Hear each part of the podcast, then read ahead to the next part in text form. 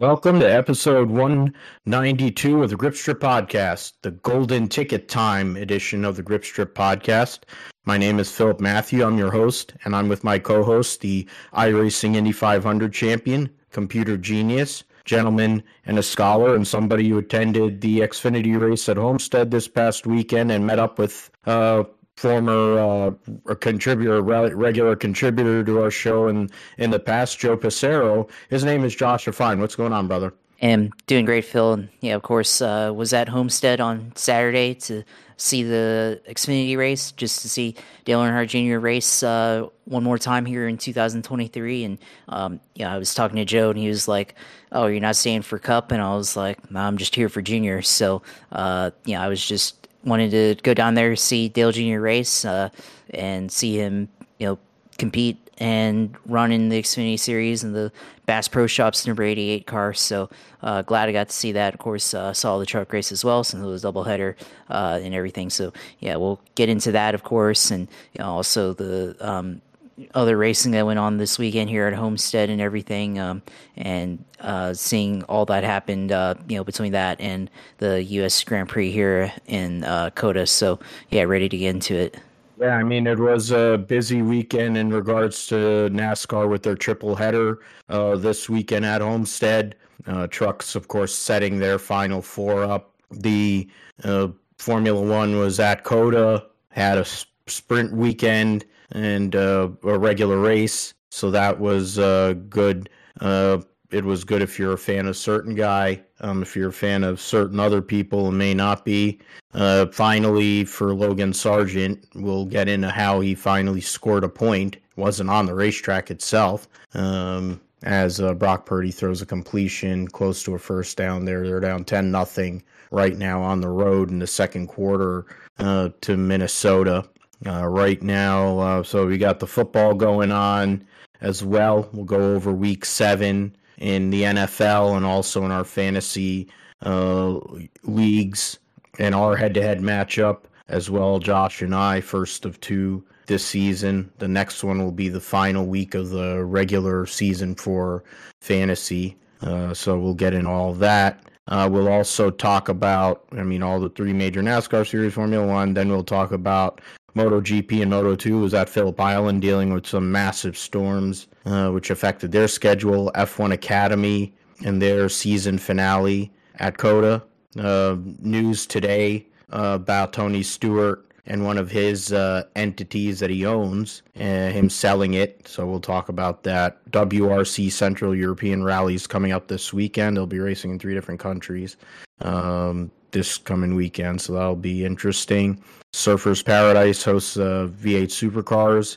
Uh, their season's getting close to the end here. The finale for the World Superbike Championship for 2023 will be at Jerez. We'll uh, preview the Nevada Nationals for the NHRA, the next to last race of the 2023 season for them. Formula E had preseason testing or is going to have preseason testing and uh, they're one of the pieces is return to India to Hyderabad for next uh, for season ten, and then the Chris Griffis test in Indy NXT, which saw the likes of Jamie Chadwick um, reappear. She'll be continuing in Indy NXT, and she did a great job on the Sky broadcast along for Formula One Academy, and also when she was on for the Formula One itself.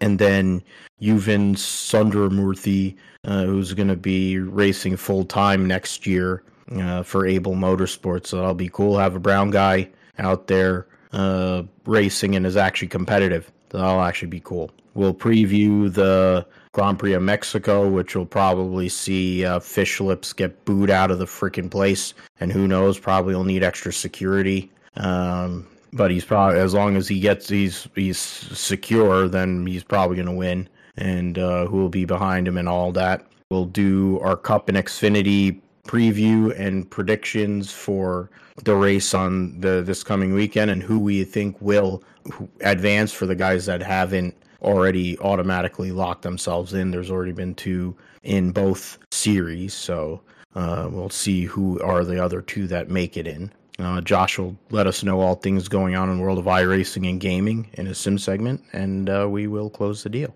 Uh, for the Forever 400, named after uh, Kevin Harvick. It's a Kevin, basically the Kevin Harvick 400 uh, this past weekend, uh, presented by Mobil One. Kevin Harvick was hoping to harken back to 10, uh, nine years ago when he won the championship and won the race there. Unfortunately, didn't uh, work out that way, but he had a good run, was up front there late uh, to give himself a chance. But in the end, somebody who really wasn't a factor early in the race, and it took a long time for them to become a factor, uh, ended up uh, benefiting just like last year uh, at Martinsville when Christopher Bell went out there and he wasn't he wasn't in a he needed a hail mary kind of result and he pulled it out of his ass and he did it and in this case it was even more of a pull it out of the ass because their car was nowhere for most of the day. Uh, christopher bell leads 26 laps and wins and locks himself into the championship four with kyle larson. Larson and ryan blaney were the two dominant figures in this race. Uh, there were other you can those are the two main guys, but then you have the likes of uh, Keselowski, Truex, and Hamlin, who we will get into a little bit later. Um, William Byron was up front for a good part of the day. Um, Tyler Reddick started well, uh, but a uh, good starting spot, but didn't end up coming through. Uh, you know, and it, it, this race was a Kyle Larson benefit. He led the most laps, won one stage, and he was battling with Ryan Blaney, won the other stage, and uh, it was looking like it was going to come down to those two guys. The late, the last pit stop, or what was supposed to be the last pit stop scheduled, saw Ryan Blaney come in a little conservatively on a pit road. Kyle Larson was going at about 100 miles an hour and uh, blasted into the sand uh, sand barriers and knocked himself out of the race. Which I mean doesn't matter because he's already locked into uh, Phoenix. But gave away a victory opportunity for sure when he had one of, if not the best car in the whole entire racetrack. So something to look at, something to see with the, you know, he led 96 laps, gets the playoff point. It's not like he left empty handed by any stretch of the imagination. Could have been a lot worse. Uh, but for Christopher Bell, for I mean Ryan Blaney is going to be left wondering. He the late restarts kind of uh, didn't fall in his favor. And then him and Denny Hamlin were having a battle, and Hamlin he basically called uh, Denny Hamlin a hack with how bad uh, his attempts at sliding uh, Blaney were, and uh, that probably held him back enough. Plus the fact that his car took a while to get going.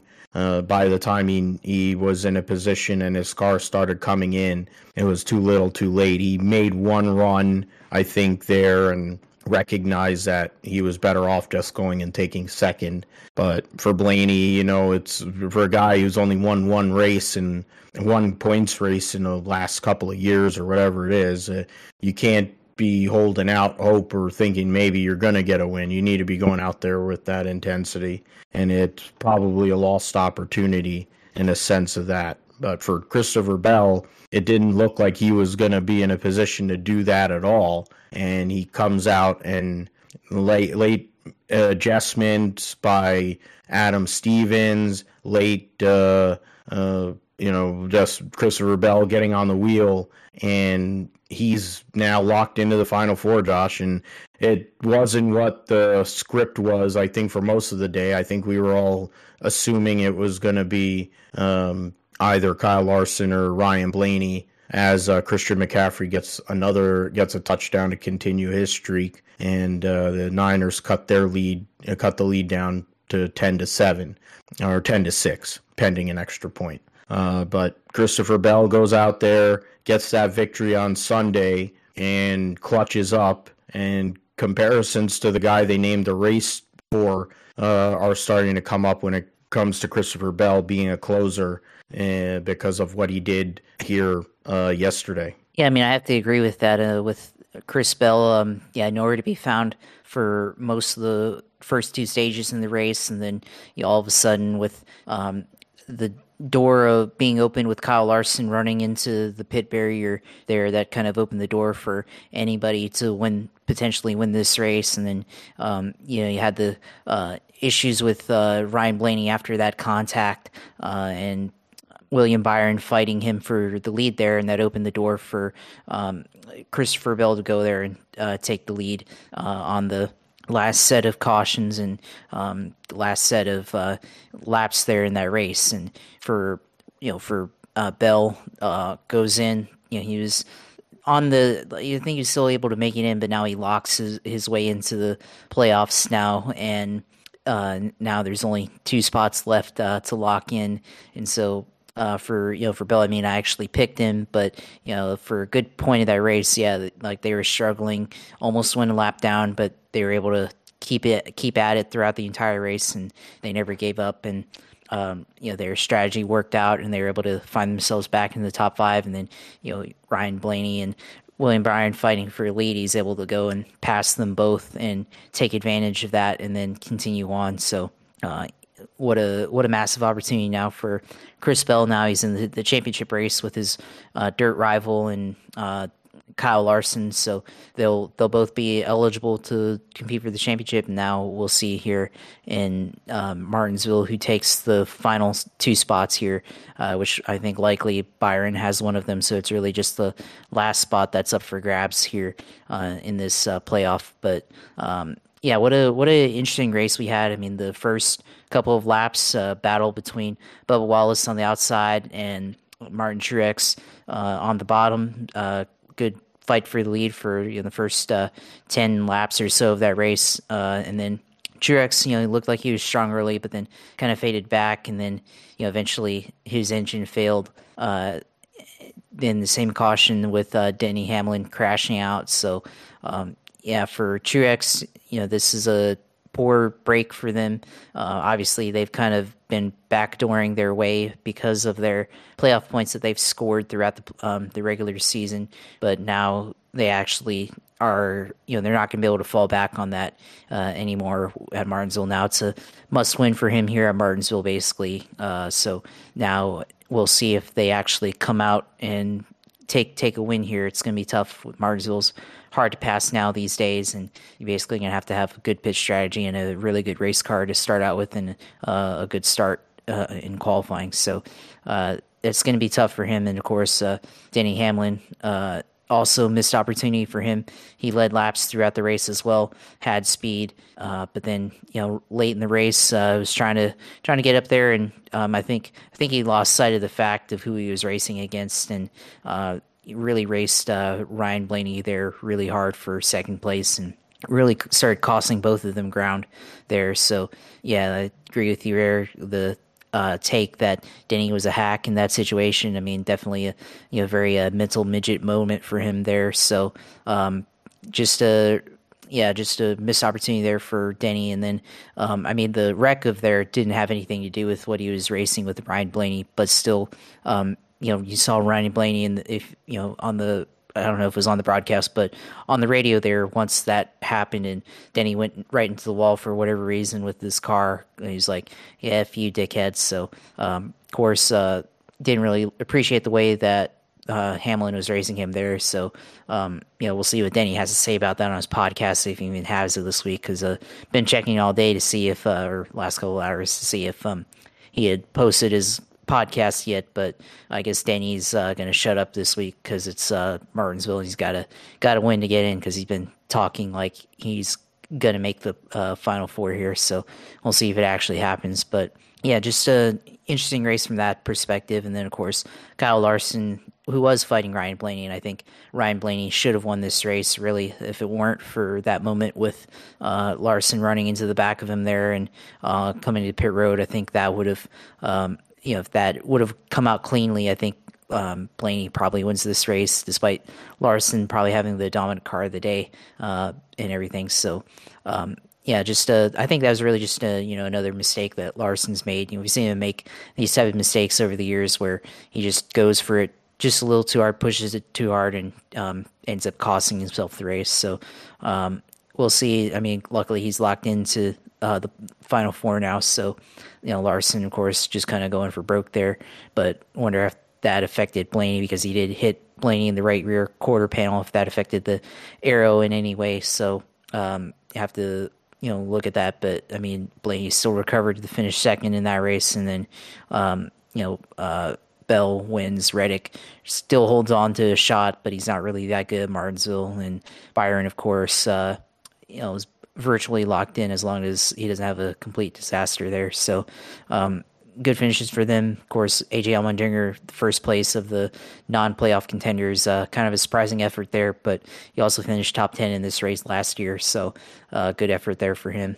Uh, but yeah, I mean, this race definitely uh, you know very entertaining throughout the race. A lot, lot of you know passing, a lot of uh, you know the high line uh, continuing you know throughout the race, seeing them up against the wall, and I mean, it shows why this race should have been the final uh, race of the season rather than uh, Phoenix uh, and everything. I think this um, race has a lot more as a racing. We'll get into like in a little bit with uh, how I was there at Xfinity, but um, my thoughts on that. But um, the racing itself, I think, is way superior than uh, Phoenix, and no way way that Phoenix should be the final race of the year for the championship. It should be Homestead or um, you know any other track that actually requires you to um, search and find different lines without a help of PJ1 or the grip strip or anything like that. So, um, yeah, it's definitely a good race and, you know, definitely one of the better races that we've seen this year. Yeah, I mean, that's it. Uh, I agree on the fact that Homestead should have the championship f- finale, but for whatever reason, the, the, the people in control uh, in Daytona think that it makes more sense to have um, the race at Phoenix, and Jordan Addison goes and gets a touchdown. That's lovely. So now they're up 16 to 7. I think Greg Joseph missed the extra point, but the Niners are down going into halftime uh, uh, here on Monday Night Football. So their their productivity has not exactly been great here the last week or so, week and a half in terms of their game gameplay. Yeah, they're down 16 to 7 with 7 seconds to go. Yeah, it's been a bad week for me in picks too. A lot of bad losses going on, but um, yeah, I mean, uh, uh, Blaney should have won the damn race. I agree on that. Homestead should still have this finale. I, I just love that race. I don't know what it is. I just love that racetrack. It's everything that you want in a you know a, a intermediate oval. You know, for you want the ability to race multiple grooves. You want to have tire wear play a role. You want to be able to actually have to race race each other and race the racetrack. Yeah, Mooney Ward just got got freaking jacked by like it was Debo. Oh man, that is pathetic. But um, but uh, just going through the results here: Christopher Bell, Ryan Blaney, Tyler Reddick, William Byron, AJ Allmendinger round out your are your top five. Great run as Josh mentioned there uh, for AJ. We don't know if he's going to be in Cup or he's going to be in Xfinity next year uh, Darrell Wallace Jr., Keebler Gibbs, Pizza Face Joey Logano, Aric Almirola, and uh, in his home game, essentially. I don't know which one is considered the home game. You could tell me better, Josh, but um, whether it's Homestead or if it's uh, Daytona, and then Bald Spot Dillon round out your top 10. Uh, a lot of cars went and took the wave around there later in the race. There was way less cars than that. There was like 10 cars on the lead lap when Ryan Blaney had uh, got that yellow when he was pitting and Larson hit the hit the sand barrels. And then I think a bunch of people took the wave around because there was that wreck right afterwards. It was, um, you know, yeah, and that that would involved uh, J.J. Yeley and then uh, John Hunter Brad Keselowski and Ross Chastain. Brad Keselowski had had a car earlier in the day that was really good, but issues for him as the day went on made it uh, tougher for him. Um, Martin Truex ends up blowing an engine, and uh, his nightmare of a playoff continues. And uh, I don't know what he's gonna. We're gonna talk about it later, but it he was running decent. I mean, he scored some stage points, led a few laps, it wasn't like it was going to be a terrible scenario like it has been for a lot of this playoff. But blowing an engine late uh, puts them in a in a really bad spot. Denny Hamlin uh, whatever you want to consider his racecraft there late in the race. Uh, that wasn't the uh, full on reason why that accident happened. It was a mechanical issue.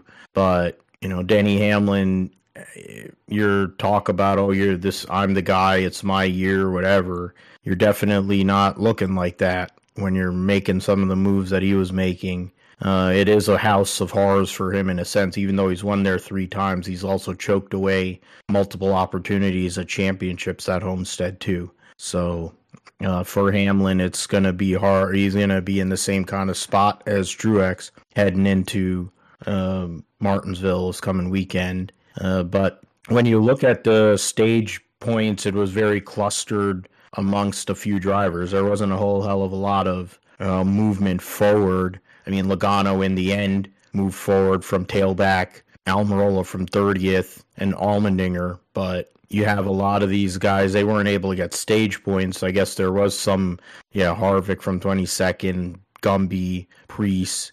Chase Briscoe had a better car. He said it on his socials where they had a pit uh, road issue and then they had one other like the sequence of pit stops that didn't land right, and then they had a pit road issue uh, with caution and all that. So he ends up 17th, but probably had way more than that. Uh, when you see Almirola finish ninth and Harvick finished 11th, Preece. You know, so the notion is he probably could have finished with his teammates up there, but unfortunately, um, 17th is what he leaves the racetrack with. But he's going to two racetracks, which he feels very good about in Martinsville and Phoenix uh, here for the last two races of the season. I mean, I, I want to ask you, Josh, in regards to, I mean, we talked about, you brought up True uh, Hamlin, but for Martin Truex, it's a situation where, and in for Chris Buescher too, um, both of those guys had terrible days, or it ended up a terrible day for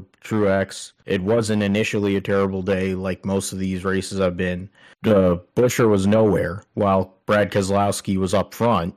By the end of the day, of course, Keselowski gets involved in that wreck and then isn't uh, anywhere to be seen, um, just running, logging laps. Uh, for those two guys, the playoff has not been fruitful. Uh, they came into the playoff with a lot of momentum. Uh, Truex being the regular, I, he was a regular season champion. Buescher winning races getting into the playoff, and now both of them are in a must-win scenario. Um, what were your thoughts on both of their performances before we move forward into the points? I mean, Truex, um, the first half of that race, I mean, was up front, led laps, um, and even before the engine failure was still in the top 10 uh, obviously had a issue there with um, his pit stops and stuff and you heard some of the frustration on the radio that he uh, was frustrated with um, how their pit stops were performing. So it was looking to be like a you know typical Truex race, but um, looking like they might have an okay finish. But you know now with the engine failure, that's pretty much probably the nail in the coffin for them, unless they just come out uh, with a good finish at at uh, Martinsville and get a win there.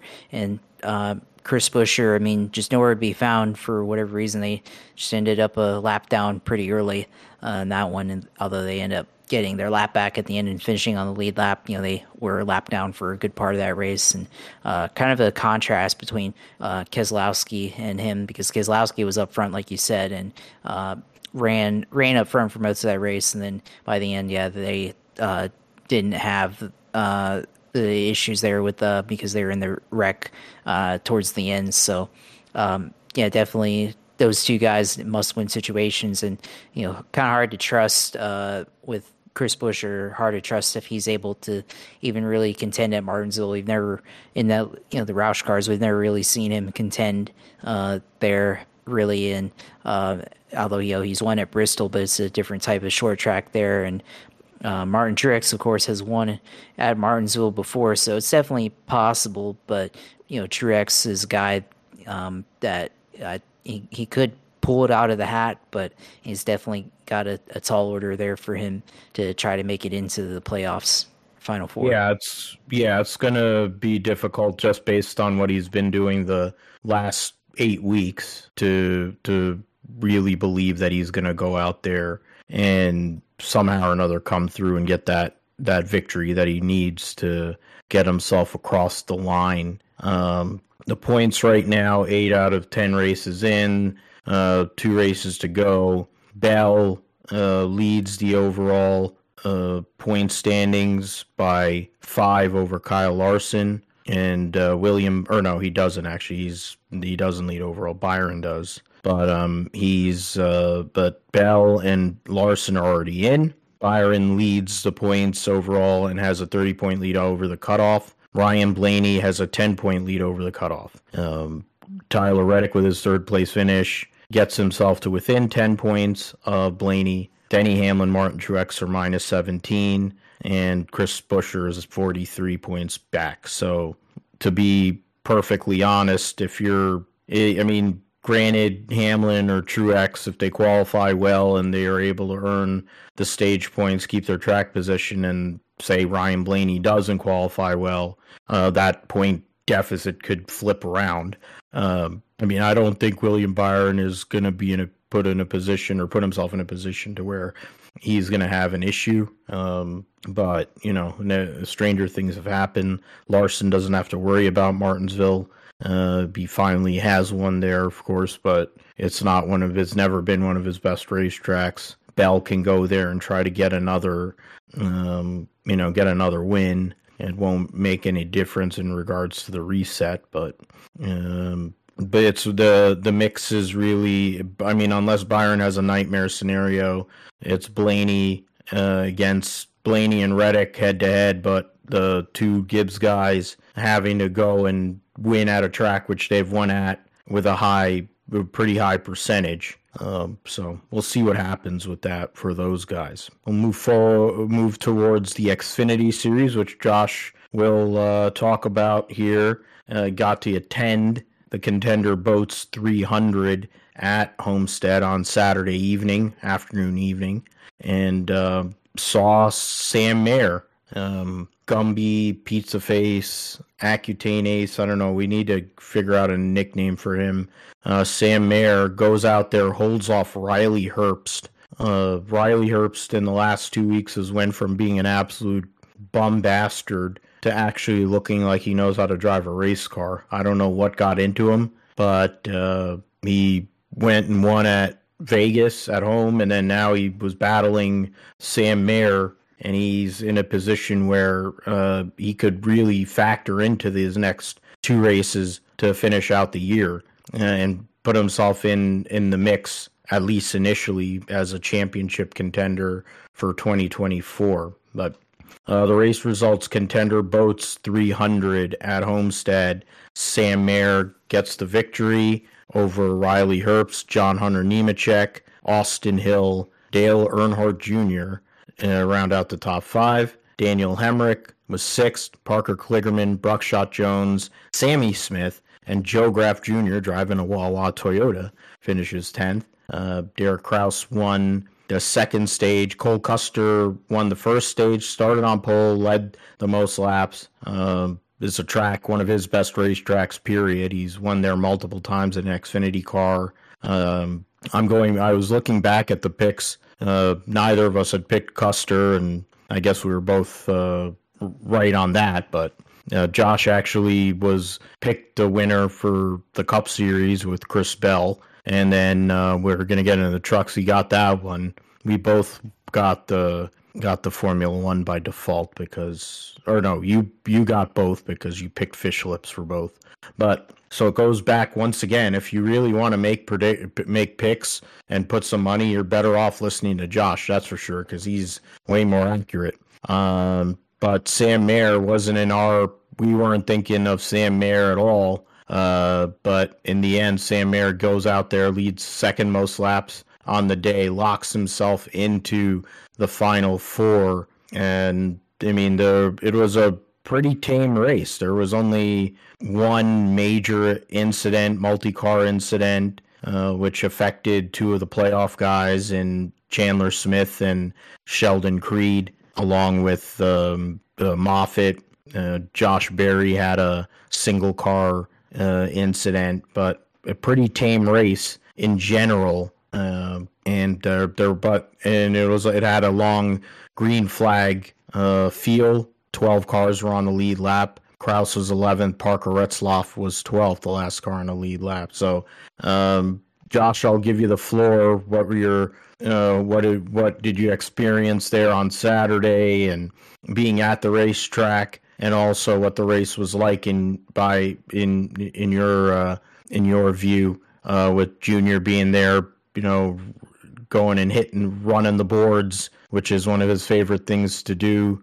Uh, his kids weren't really feeling all that happy about being there, but he was happy to be there, and he showed it. Even though he did door his uh, his uh, employee uh, amongst other people. Yeah, of course. I mean, it was um, just uh, r- really uh, good to be there on Saturday. Um, it was pretty hot. I'll start out with that. Um, I mean, I know in Florida it's started to cool off now here in the last couple of weeks, but down, you know, very south of Florida is still in the low mid 80s uh, throughout the day, clear sunny skies uh, throughout the day. So, um, you know, from that perspective, it was going to be kind of hot outside. Um, it wasn't like terrible or anything like that, but still, um, you know, the sun clear and everything beating down on you. So, um, you know, had to had to uh, layer. I well, my strategy there for uh, protecting myself from the sun, I just uh, had a, a, long sleeve uh, sun shirt. I guess like it's not a hoodie, but it's just kind of like one of those long sleeve Under Armour type shirts that has a hoodie on it. So uh, wore that and had a hat on sunglasses and everything like that, and just put on a lot of sunblock otherwise uh, to protect myself. So that was my strategy there, uh, since it was pretty sunny and everything. But um, the facility, I mean, I'll start out with that. The um, it's pretty pretty barren compared to Daytona. Um, having having been to Daytona now, that's the only other NASCAR track I've actually been to. Um, but the I mean, there wasn't really a whole lot outside the track. It's out kind of in the you know farmland and all that stuff. But um, I mean, the facility itself, um, you know, is bench seats. You know, whereas they, you know, Daytona has uh, stadium seating and all that stuff. Um, and you know the um, amenities and all that stuff still kind of kind of not as on the scale of Daytona. But I mean, not saying it's a knock, but saying that you know if you're expecting like a, I mean, I'm not gonna say it's not a world class facility, but um, it's definitely feels a step down from uh, you know Daytona, and that maybe that's one reason why it's at Phoenix because Phoenix and put a bunch of upgrades into their facility and stuff, and um, there's you know a whole lot of amenities and all that stuff at at Phoenix where you know Homestead's kind of a little bit a little bit lacking in that department, even though it has a better race facility, I think. So maybe that's one factor uh, there. So yeah, I mean, it was okay looking. You know, Joe was telling me that he was a little bit disappointed in the facility there, and he told me that it kind of reminded him of Pocono in, in, some ways with how it's constructed. Um, I've never been to Pocono, so I know I knew you have, so you might be able to have some insight into that. But um, it's uh, definitely um, I mean, it's still pretty good racetrack to go to, I think, um, and everything. So, um, I set up at the tippy top, at the very top of the um, stadium there, or um, the seating uh, there uh, for the Xfinity race. So uh, sat on turn four, so I had a good view of what they were you know able to do coming through turn four or you know three and four in the center there, and coming off turn four onto the front straight, was able to get a good view over there. Um, truck race I sat in turn one for the first part of it. Um, will get into that later, but uh, um, I like the view that I was getting there with uh, how they were running through the corner. I definitely liked uh, that part of the racetrack where you could see them coming through the corner and see what they were doing. Uh, so I like that part of it as well. Uh, the race itself, I mean, you know, it was trying to just follow Dale Jr. the whole way through. Um, you know, he was uh, trying to trying to see what he's doing. I mean, he was fighting in the top 15 for you know a good part of that after the beginning of the race, and I was like, oh well, what are they doing? He's only running 15th. He's got to pick it up, and you know they just kept working on it, I guess. And then by the final stage, they were running in the top 10, so uh, they end up getting a top five there. So um, obviously, as a fan, really, you know, I mean, you want to see a win, but I knew that was you know probably unlikely. You know, given he's only running two races, and you know the rest of the field that's there every week, and he's not really in race shape you know, compared to the other guys. He even said it on his show uh, earlier today that he they released. You know, he wasn't really in good condition um, uh, compared to everybody else, and also he was coming off of a bout of pneumonia, so um, still kind of recovering from that. So physically, not quite in the, the best shape, and you know, plus like it's still hot outside, and you know, for them it's probably even hotter inside the car. So, um, you know, top five. Glad to see that come come through. You know, of course, they they missed the wreck with Chandler Smith. Um, and stage beginning of stage three, uh, there's the wreck there with uh, him and Brett Moffitt. Uh, and and uh, you know Junior was right there, but he was able to get by unscathed. So glad to see that happen. Of course, uh, you know the restart. Uh, you know after um, I think yeah the second caution before the end of the race was for debris, and they had a restart there. And Sheldon Creed took the lead there, staying out on old tires, and then you know he ended up uh, having a bad restart. Junior goes tries to go to the uh, middle, and I think Josh Berry was on the outside of him, and then they collided off of uh, turn two there, and saw some smoke there. So I was wondering wondering what was happening, and then um, you know on top of that, then Josh Berry gets into the wall. So that was a really interesting uh, part of that race and was thinking, oh, maybe it's over now for Junior. But you know, Junior was able to stay out there. Thought maybe he had a, a flat tire, but they were able to evaluate that with help from Brandon Jones, uh, with help from uh, uh, his crew and everything. So um, glad that he didn't have to, you know, pit and you know basically give up his race there. So still still happy to see him finish uh, in the and plus they didn't have any tires left after that anyway. So glad to see him finish in the top five and take home uh, a good good race there. Um, of course, saw him on the which I tweeted it out on my Twitter. You know the um, pre-race intros. Saw him on the truck there, so you know, was able to say, you know, let's go junior and everything like that. So glad to see him in person like that, and um, you know, also was able to in the middle of the truck race, uh, you know, was trying to get away from the sun for a little bit and went back down to the fan midway area, and they had the Chevy uh, display there, and was able to see uh, Josh Berry, Sam Mayer, and uh, Brandon Jones. They were answering questions and uh, giving autographs. So I was able to get all three of their autographs. Uh, Berry autographed a shirt that I got at the Chevy uh, display, and then um, Mayer and Brandon Jones had their uh, uh, hero cards, and so they autographed those. So uh, I was able to score those. So I actually got autographed from a winning driver of the race. So that's pretty cool. So Sam Mayer winning, of course, and um, you know the race itself. Besides the junior part of it, um, I mean, it was kind of random to see Derek Kraus, like who was running towards the back half of the field, really in the first part of the you know the race and the stage, uh, stage one. Then all of a sudden, just kind of comes out of nowhere to win stage two, and everything is like all of a sudden see him up front. was like, where the hell did he come from?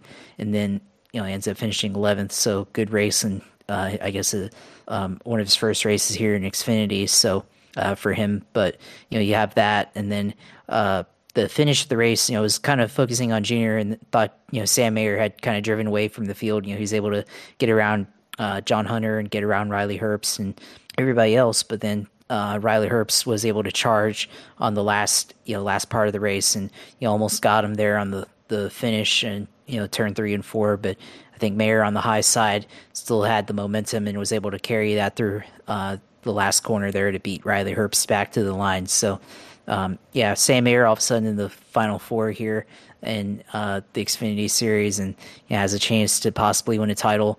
You know, we'll see how it, how it happens. Uh, you know, JR Motorsports hasn't been the best at Phoenix lately, but you know they have a good chance of uh, having that happen. Um, you know, the other playoff guys, Cole Custer, uh, had a, a flat tire running into the wall, so uh, he ended up losing a lap there.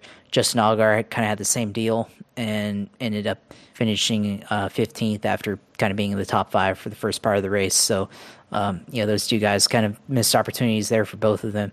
Uh, but, you know, I thought overall still great race. Um, you know, relatively clean for the most part.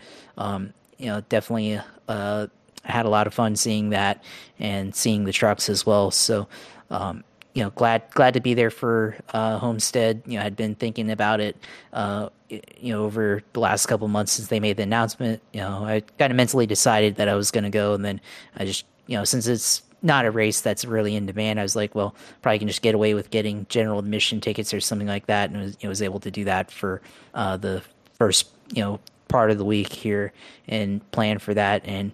I mean, I, I went on Saturday only really because because of Dale Jr., but also because like, well, I'd already been out in the sun anyways on the Jaguars game on last Sunday and gotten sunburnt from that, and then you know didn't want to have to like go reserve a hotel and pay you know get overcharged uh, on that end because I you know, obviously hadn't reserved it or anything like that. So you know was able to leave uh, the Space Coast 7 a.m. and then come back at 10:30. Uh, well, I left around left actually closer to eight, and then came back around 10:30. So a good little day trip down to Miami and back and everything. So that was fun. Never been to Homestead.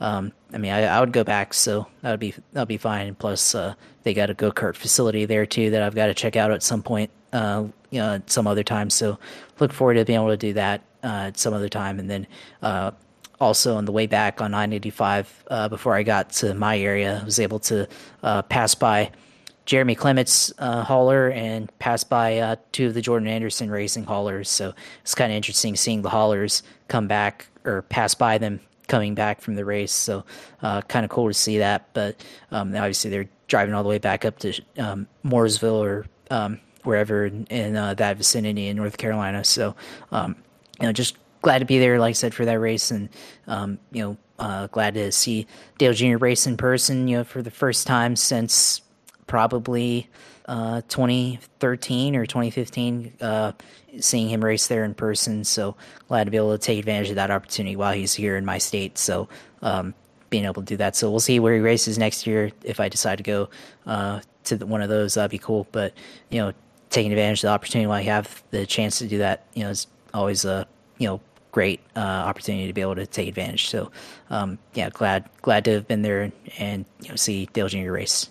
Yep, and it's you never know. It's like how going and seeing Smoke. For me, I didn't get to watch Smoke uh, for the last few years of his. I I think the last time I saw him race was in um, I think 2019 or 18 or or not 2019 18. It was in 16, of course. Yeah, because that was his final year. Um, I'm trying to remember where I saw if it was Pocono or if it was Richmond was the last time I saw him race. But you know, when you when it is your favorite driver and they're limited opportunities, of course, in Junior's case, he is able to go and with the sponsorships that they have there, um, pick and choose his spots in regards to where he wants to race. And Amy allows him, and uh, Amy and and um, Kelly allow him to race twice a year. So we'll see how long that continues um, as we go on here. But for Sam Mayer, one of his drivers, one of his pupils, they go out, he goes out and gets that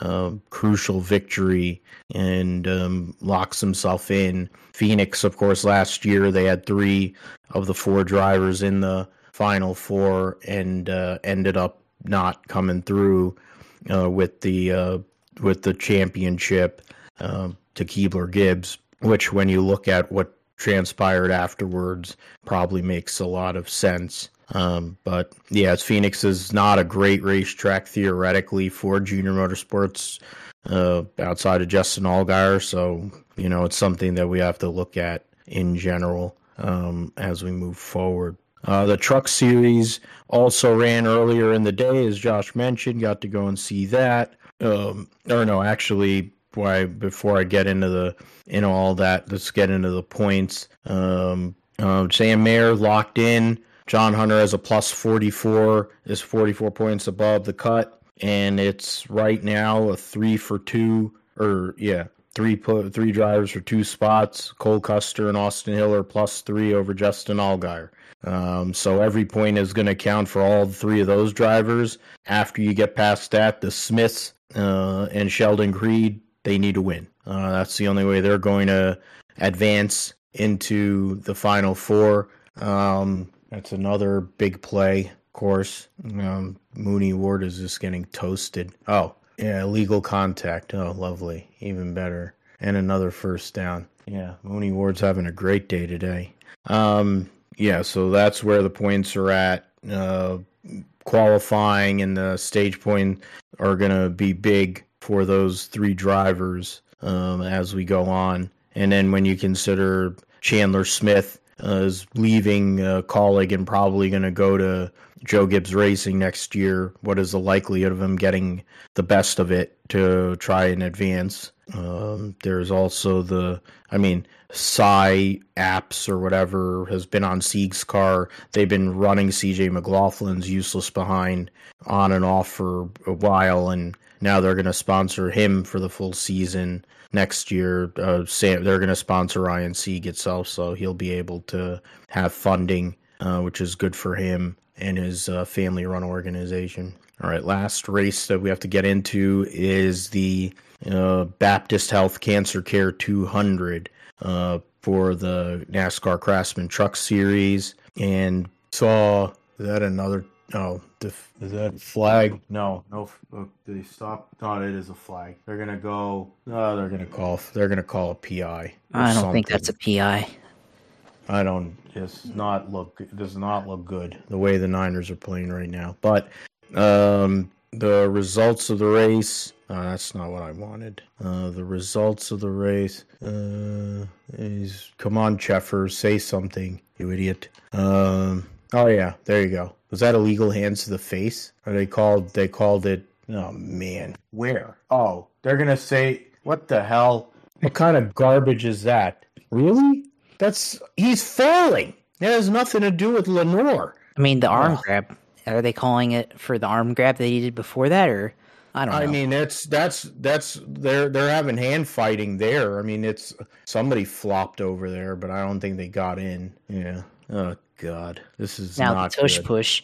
Oh yeah, you can't. Kirk Cousins can't do a QB sneak. He's not a. The brotherly shove is not going to work with uh, Kirk Cousins. Oh man, Fred Warner was totally on that. Oh, oh that's what it was. Coming. Yeah, Fred Warner pulled a pulled a Troy Polamalu and launched himself over the line. Uh, they're gonna try it again, and it was even worse this time. Um, that's got to be an illegal procedure. There's no way. All right, I apologize. I'm locked into this because right now they're down nine points. And well, this could mean that they're going to be down 16 points depending on how this goes. Oh, they're going to call a false start or encroachment. Ugh. Come on. Oh, they didn't call encro- or they did? Oh, Jesus. Illegal snap. That's there. Yeah. Okay. Good. Thank God. Yeah, because they he went and um uh move made a move so that the player would go across. So now they're away, so they can't do any of the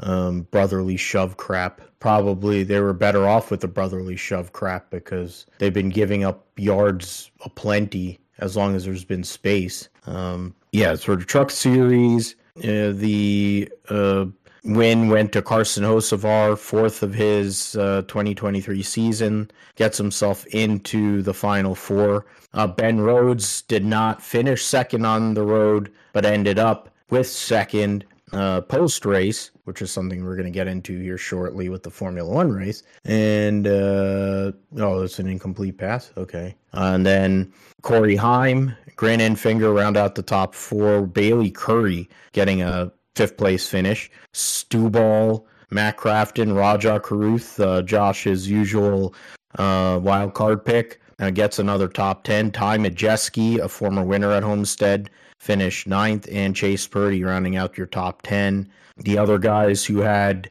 uh, stage points, Nick Sanchez, who qualified on pole, uh, but made a mistake during uh, on pit road, got involved in an incident on pit road, and um, that in that incident uh, destroyed the front end of his uh, what what do we call um, um Gainbridge Chevrolet and uh, relegated him to 17th place finish. Eckes finished 20th, pulling a Denny Hamlin, and then Tyler Ankrum got one stage point. Um, Zane Smith, excuse me, I think he did have stage points, but of course those were those disappeared when he got disqualified. He finished second on the road, was battling Carson Hocevar there late in the race, trying to get himself into another Final Four. He's this is going to be the first time in his uh, truck career that he isn't making the Final Four. So it shows how um, prolific he has been. The defending series champion will not defend his championship. DQ put uh, put that in, in the mix. Uh, they still show that uh, Zane Smith led the race, though. So I don't know. I guess they can't take away that he led laps. So yeah, I don't know. You could take everything else away, but you know, but he led laps, so whatever. Um, gets the win, um, gets the makes that pass on Ben Rhodes with the 11 to go, or not Ben Rhodes, but you know it's uh, I don't know. They, I mean, he makes a late race pass, and then uh, Zane Smith was up there trying to battle for his life, but in the end, uh, Hocevar, other, I mean, Corey Heim has shown uh, himself to be the the class of the field this year. Won both stages, led the most laps, uh, solidified himself. He already was in the final four, but you know, he is the favorite. And um, but Carson Hocevar is going to be that guy that is a likely person that's going to give him the biggest fight for that championship. And getting a win at Homestead, uh, I think solidifies that. Uh, they've Hocevar has went and made his stock even more valuable as this year has gone on. And he didn't do anything to disprove that notion of him being one of the best talents in this sport with uh, uh, that victory on uh, Saturday afternoon, Josh. Yeah, I mean, Hocevar, of course, uh, ran uh, in that race, and you know he ran really well throughout. I mean, he only led 11 laps, but he was had top five speed all day. Um, obviously, I was there and saw that race first before the Xfinity race. So um, I saw the first stage, and then second stage, like I said, went down to the fan area and everything. But um, the first stage, stage, you know, Corey Heim just led a, a lot of laps there in that stage and had looked like early on the dominant car. Um, Hocevar, I think, had the second best car behind him uh, there. So it was clear that those two guys were probably going to be the front runners here uh, in that race. And then, you know, later on, uh, Ben Rhodes, I think, just went on a Hail Mary strategy there to try to make it in. And it worked for them because, you know, not only did Zane Smith get disqualified, but um, they were able to, you know, stay out on old tires long enough to where, um, you know, they had the lead for a good bit, but then, you know, they were able to uh, just stay out, stick around uh, long enough um, where they netted themselves uh, at the time a, a, third place finish and um, was well well ahead of Corey Heim to be able to not have to worry about falling back any further. Um, I actually initially thought that he was going to win the race, but then um, you know Hocevar was eating away at his lead, and it was going to only be a matter of time um, before Hocevar would have the lead over him, and then you know Rhodes uh, was able to hold on there for uh, third place you know, at, at, the time. And uh, Zane Smith, of course, unfortunate that he gets disqualified, but uh, you know he, um, I guess, last ditch effort to make make the um, you know final four here for him. Uh, didn't make it in. He would have had to win. Uh, which that would have been big if he had won, and then they DQ'd him after the race. Uh, but you know, he had a, uh, I guess that's a throwback to Kevin Harvick earlier this year uh, with his penalty at Talladega. But um, yeah, I mean the race was pretty interesting. Um, you know, seeing seeing the truck race. I've actually never seen a truck race before, even at Daytona. I had never been to the Daytona truck race. So uh, surprisingly, I mean this one was fairly calm, you know, compared to what we usually see uh, in the truck series. Um, so seeing that, but I was in turn one for the first stage and saw them on corner entry. How it looked like they were drifting, and I guess McCaffrey's getting a touchdown, so I guess you're happy there. So. Uh, good for the 49ers. But, um, you know, seeing them run, uh, you know, the bottom versus the top on corner entry, you could see on the bottom, the trucks were drifting for the first, you know, part of quarter entry, sliding the tires. So it was kind of interesting to see how that approach happened, um, you know, compared to Daytona where everything's flat out. You can actually see them operate the car and figure out things. And that's one other thing I was going to say is just seeing the differences in corner entry speeds uh, when somebody was trying to pass on the bottom, just seeing how big of a difference that was. That was something I had never really appreciated before, uh, at least on an oval. So, um, yeah, that was obviously pretty cool uh, to see see all that and everything. Um, uh, Marco Andretti uh, was kind of interested in his performance because this is the first time he's raced uh, on an oval in a stock car uh, here, but um, you know he ran ran 18th here, so I think you know for him probably just needed more practice uh, there. So um, you know would have liked to have seen him uh, have more time behind the wheel. I think guy like him that doesn't have as much you know experience uh, in this series probably you know even though he's been to Homestead before, but in IndyCar probably definitely needs uh, more time in the truck to get used to it and everything. So, um, but still a decent debut for you know, having little experience in the series. Uh, of course, uh, Nick Sanchez, you know, ran up front, had the pole early on. Um, kind of, you know, disappointing ending to the season there, falling back to 17th and finishing a lap down. So, uh, tough, tough uh, deal for uh, for that guy uh, and how he, you know, his season ends up. So, um, you know, thought he would be a lock in the playoffs. I think we both said, or at least I said that there, yeah, no be there'd be no changes in the final four from before Homestead, and uh, that didn't work. And obviously, you picked Sanchez and he didn't win. So, um, yeah, that's a tough deal for him. But you know, he's a rookie and uh, everything, so he'll have time to grow and time to uh, you know get better at this. So um, we'll see how he how he does next year. So, um, I mean, Final Four you know ends up being Hocevar, Corey Heim, uh, Grant Enfinger gets in as well, and uh, Ben Rhodes uh, and everything. So I mean, yeah, of course, uh, that's a solid Final Four. I mean, I think all of them can could be deserving of the title uh, when it's all said and done at Phoenix. So uh, you know, we'll see how it goes. But yeah, I definitely uh, think it's going to be an interesting race there for sure. Uh, once in two weeks, once that happens, but um, you know, those guys they've all had pretty good seasons, and I think you know all of them can be uh, you know definitely a good champion in this series for sure. Yeah, it's going to be something. We'll talk about it more next week on episode 193. Our thoughts on the Final Four in more detail. Uh, but for you, you got Corey Heim, Carson Hocevar. Those two were two of the three major players. Other, and then you had Christian Eckes. Um, Christian Eckes having a nightmare uh, round of the playoffs. He was a factor for a good amount of this season, and to not make the final four, I think, is a real disappointment for the McAnally Hilgemann driver.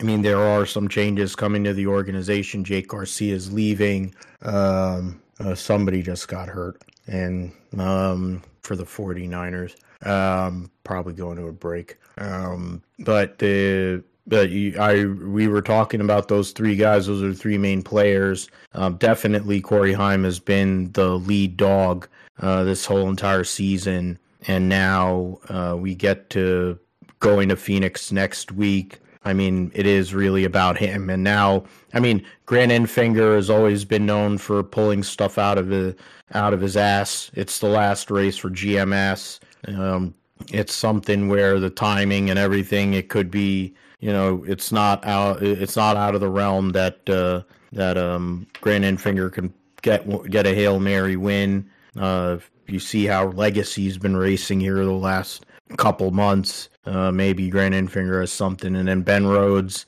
somehow or another uh, gives uh, ThorSport a, a, representative in the Final Four. It definitely wasn't lining up that way. Uh, the playoff because of uh, Nick Sanchez goes and gets because of the better finish in this round, the second place that he got, he ends up uh, uh, getting in on a tiebreaker, the former series champion. So there is re- somebody who could become a two-time series champion uh, if Ben Rhodes was somehow or another able to win. Um, Nick Sanchez uh, falling short, not getting the win. I just figured he was going to win at some point this year.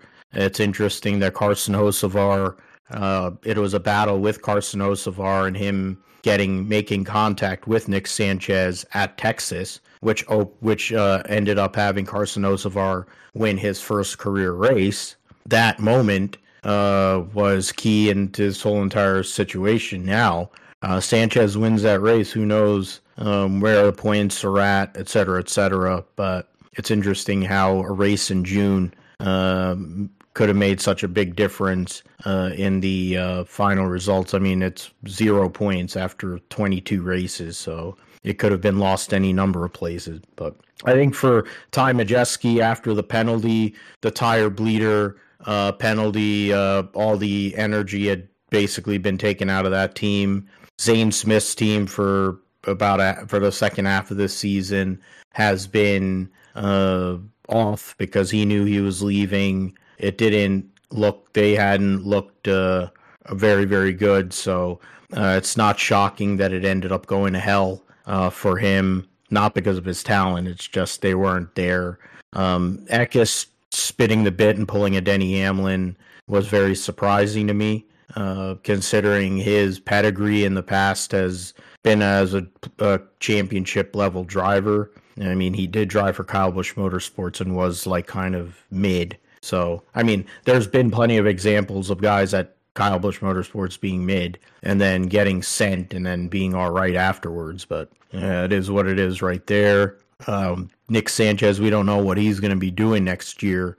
Um, going to work under the assumption that he'll be driving for Spire um, because of the funding and all that, and because they're going to run multiple trucks. So we'll see what happens with that. And so they all get reset um, going into uh, Phoenix. We'll give take put in more details or give more details on all that um, next week on episode 193. Uh, Stefan Parsons will be driving the Rackley War 25 at Phoenix, so it's a pretty good opportunity for Stefan. Uh, you could make an argument as probably the best opportunity he's ever had in any of uh, NASCAR's three major series. So hopefully he can get a decent qualifying run. He's run well at times, of course, this year in Xfinity. So uh, it'll be cool for him to race in a in a decent piece of equipment, and his dad gets to go and announce him racing. Uh, Dean Thompson will come back for Tricon. Uh, he's a big social media presence, uh, so good for him. So there's that. Um, uh, let's move forward to the U.S. Grand Prix at Circuit of the Americas, uh, which saw what we, I mean, we both predicted Fish Lips winning, but it wasn't as straightforward as uh, it has been for most of the year. Um, he did have a pretty straightforward uh, Saturday after qualifying on pole in the sprint shootout. Uh, took a lights to flag win. Did uh, do a little bit of argy bargy and not get penalized for it uh, against Charles Leclerc. Um, he also did uh, go past track limits and they didn't penalize him for it in the sprint shootout. Um, so it is what it is with that. He goes and gets that, but on on Friday he had put in a run that would have given him the pole for the Grand Prix itself, but he got penalized for track limits there, and um, they promptly the FIA promptly went and repainted the lines on all the corners where they're watching track limits because their chosen uh, hero um, made an error because he was pushing so hard because he can't deal with actually having a race, um, which is interesting how that all works. But in the end, uh, is one of his BFFs, Lando Norris, uh, qualified in second, and Charles Leclerc qualified on pole. But Leclerc didn't make a good start, and uh, Norris passed him and took off. Uh, Fish Lips battled, had to battle, and took time to move up through the field and eventually did earn what is his 50th career Formula One victory, joining three other drivers uh, in Alain Prost, Sebastian Vettel, and Lewis Sir Lewis Hamilton as drivers with 50 or more Formula One wins. Uh, he just needs two more to pass um, Alain Prost, and then I think Sebastian Vettel is at 53. So it's entirely possible by the end of this year um, uh, that uh, Fish Lips will have the second most wins in Formula One history, and that's with two ridiculous years that he's had where he's been the dominant presence. Uh, 15th win of the year of 2023 as well, breaking his record from last year. Um, on the road, Lewis Hamilton was chasing him in the race. Um, bad pit stops and probably questionable strategy by Mercedes left Lewis to have to work and uh, but he had moved. He was moving up. I think uh, given better pit stops, he could have been in a position to get that elusive 104th victory. Um, it should be a really it should be victory number 105. Um, but you know that's Abu Dhabi too. But um, the Lewis ended up finishing second on the road. Lando Norris was third. There was but and post race a couple hours after the race ended um, or both Lewis Hamilton and Charles Leclerc were disqualified for wear um, issues on the plank on the bottom of the car. You know, one particular area of the plank was worn excessively. It was more um, prominent on Lewis's car compared to uh, Charles Leclerc. They're walking off TJ Hockenson, so that doesn't look good on uh, National Tight End Day um, or tight end weekend. That's one of their key players too for Minnesota. Um, so Lewis gets penalized, gets disqualified. Now his gap to second place for Sergio Perez to possibly take that over is 39 points. It's going to be a big ask for him to go and get that gap uh, cut down uh, for sure. Uh, but Josh, yeah, the race itself, it was uh, you know topsy turvy in a lot of ways. There was a lot of action going on, uh, people falling out. Ocon and Piastri getting into it on the start in turn one, and uh, suffer getting damaged, so both of them had to retire. Uh, Fernando Alonso having overheating issues and the car basically shutting down. Uh, Ferrari doing Ferrari things and taking Charles Leclerc out of the race itself. Uh, but Lewis Hamilton was one of the big stories, along with um, Lando Norris uh, yesterday. But Lando Norris ends up getting another second place finish, while Lewis Hamilton is left to wonder what could have been. Um, and I, for me personally, I'm glad he didn't win the race because if he had won the race and they DQ'd him, the amount of um, stuff that would be going on in in uh, social media would in every in general towards the FIA would be pretty bad. Um, yeah, so that's that is what it is right there uh, in the in the main race, and I talked about Fish Lips winning the sprint uh, with Hamilton and Charles Leclerc were on the podium for that one. So and uh, but we'll get into the other pieces. Williams um, benefiting, being the biggest beneficiary, I think, of anybody of uh, the disqualifications because they end up getting a double point. So the United States Grand Prix saw um, Max Verstappen Lando Norris, Carlos Sainz round out uh, the podium. That wasn't the actual uh, result, but that's um, that was uh, what it ended up being. Then Sergio Perez ends up finishing fourth, George Russell fifth, Gasly, Stroll, Yuki Tsunoda, Alexander Albon, and Logan Sargeant getting his first career point uh, in Formula One, becoming the first American to score points since Michael Andretti at the 1993 Italian Grand Prix, uh, where Andretti came from a lap down after having issues to um, come back, get back on the lead or uh, lap, or I don't know if he did or not, but he finished third in what ended up being his last Grand Prix uh, of his career. So a big day for Logan Sargeant wasn't what he initially did. He was walking off pretty forlornly, uh, finishing 12th, but ends up getting a, a massive point in his try to actually keep his job. And so, um, yeah, a lot to dive into, Josh. Uh, the guy that usually wins did win, but he was having issues with his brakes and he was freaking out on the radio.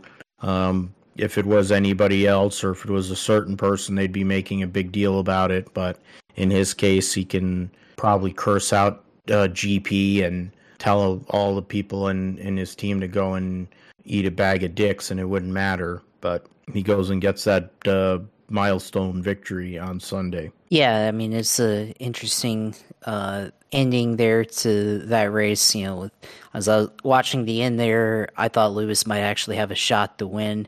Um, but the delta between him and Verstappen wasn't moving quickly enough in his direction. He was taking time out of his lap, but it was taking too long. And you know, it was one of those deals where you know if he, if he had maybe one or two more laps, he would have gotten him. But of course, you know the race is only 56 laps, and I mean it wouldn't have mattered anyway if um, they disqualified him uh, there. So, um, which yeah, obviously would have been very controversial there. So, uh, you know, Lewis gets uh, DQ'd and um, yeah, ruins uh, you know whatever race he had uh, there. So, of course, uh, Max ends up winning, but I mean, still had to work for it and still issues with the brakes. So it's not like it's an easy going. Plus, you know, Lewis was pressuring him at the end. So, um, you know, it's not a total walk in the park for uh, Verstappen there, and gets the still gets the milestone victory of 50 career wins, uh, which is crazy because still seems like he's a pretty young guy and everything. And, um, you know, he's gotten this many wins in Formula One. And yeah, Lando, of course, led early, but um, obviously um, the two st- uh, stop strategy was probably the way to go for uh, everybody. And Red Bull, obviously, with uh, Verstappen, they're able to uh, pull that off. And um, yeah, I mean, I think for Mercedes, if they had kind of gone with the same strategy that Red Bull had, I think they would have had a chance. But and especially with the the tires that he had compared to uh, what Verstappen had, you know, definitely uh, would have been an opportunity there for uh, Lewis to potentially get it. And then of course, uh, you know, the beginning of the race, uh, Ocon, Piastri uh, make contact, and they both retire. Then Fernando Alonso retires later on. Leclerc gets disqualified. So yeah, definitely. Um, a lot that happened in the, in this uh, Grand Prix. Um, of course, now we have an American guy finally getting points here for the first time since Michael Andretti in 1993. So uh, definitely a um, significant there, but of course that's you know also from penalties. So he didn't initially finish in the top ten. Uh, so you have to wonder for uh, Williams when you know they make their decisions in the off season of where to go with Logan Sargeant. You know, do they give him credit for getting the point, or they're like, well, you you you got it on a technicality, so um, we're you know we're going to go in a different direction or something like that. That's going to be interesting to see how they make that evaluation there. Um, you know, one one thing he brought up with uh, you know, especially with uh, Max Verstappen uh, exceeding track limits and in, in qualifying. Um, you know, seeing the discourse on Twitter with Parker Kligerman and Dale Jr. Uh, and other people talking about track limits and saying it's ridiculous that there is track limits in F1 and that you know you have to have track limits, then maybe you design the track wrong. And uh, it's an interesting discourse there, and you know, very very American in that um, you know we don't like the idea of having these types of rules uh, in, in restricting the ability of you know where cars can go and everything. And um, of course, um, you know it's a interesting discourse there, but um, wonder you know how can they fix that or um, you know if that should be a thing. And I mean personally myself, uh, maybe there should just be natural track limits like having grass and having things that would you know make it a disadvantage to to exceed the track limits, um, you know, rather than just having paved areas or paved runoffs, of course. But um, of course, there's also the safety aspect as well. So I wanted to briefly touch on that because, of course, that's always been a discourse as of late of whether that's really a violation or anything, or if there's truly an advantage that's gained uh, when when you exceed the track limits um, just barely or you know by a lot. So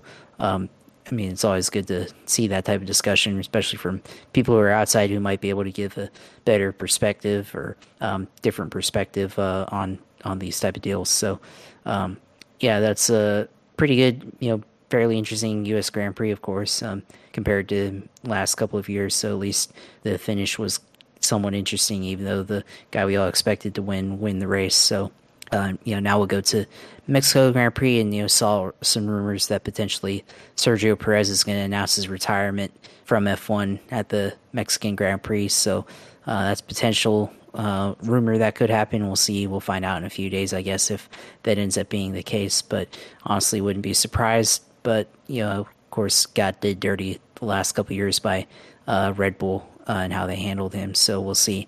Uh, based on the availability of rides that you know we could potentially go into that are competitive or not. Uh, you know, I think maybe the decision to retire, just go out while you still have the opportunity to go out on a decent ride and not go out on a you know terrible drive like some of the other lower teams in F1. You know, maybe it's the better decision. Yeah, for Perez, I mean, I brought this up uh, on uh, Grid Talk when we were doing the qualifying, actual qualifying show, that in a lot of ways I see Sergio Perez's situation like uh, Valtteri Bottas uh, when at times at Mercedes, where he was when Lewis was doing uncommon things with the with the car. Uh, Valtteri Bottas couldn't pass anybody. He would have terrible starts. He would look lost. He would look like he didn't know what was going on and for year for a long time people were calling for his head. And and they finally did and they put in Osama bin Russell um, who's who's been, you know, this year has been generally mediocre, and last year definitely was the better of the two drivers, and that can uh, that arguably is only the second time really that a teammate has beaten Lewis Hamilton, and it was, and in that was more a case of they were having him do R and D work because the car was so bad. Um, he's really only been beaten legitimately once in his career, and that was by um, Jenson Button back in their McLaren days.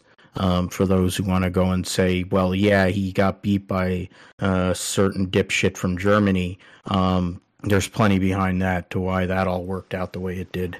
Um, plus a, a bad engine at at uh, uh, Malaysia that would have uh, seen him win that race and he would have won the championship that year too. So he wouldn't even have to deal with this eight championship stuff where they went and manipulated, where Michael Masi manipulated the whole entire season in one fell swoop. But yeah, the I mean, there was an interesting race for sure. Uh, we'll see what happens with Checo. He ended up being 18 and a half seconds behind at the checkered flag behind his teammate. He was well behind um, in qualifying as well. You know, he qualified. He qualified ninth to Fish Lips sixth. So even when he had a bad qualifying run, um, Sergio Perez couldn't do anything about it yeah, Yuki Tsunoda ended up getting the fastest lap in the race itself, so credit to him. Um, the Haas brought a upgrade package, but it didn't net them much of anything. Uh, Hulkenberg almost got a point. He was two seconds behind Sargeant. Uh, Magnussen was 14th. Ricciardo finished last on the road in his return to Formula One after his wrist injuries he suffered at uh, at uh, the Dutch Grand Prix. Uh, so yeah, let's go through that. So the points uh, heading into uh, Mexico City and uh, the circuit, uh, her circuit, Circuito Hermanos Rodriguez. Uh, will uh, Sergio Perez, as I mentioned, 39 point lead. Oh man, Jake Moody actually made a field goal. Um, 39 point lead over Lewis Hamilton. Lewis Hamilton has an 18 point lead on Fernando Alonso, who Alonso leads his countryman Carlos Sainz, a smooth operator, by 12.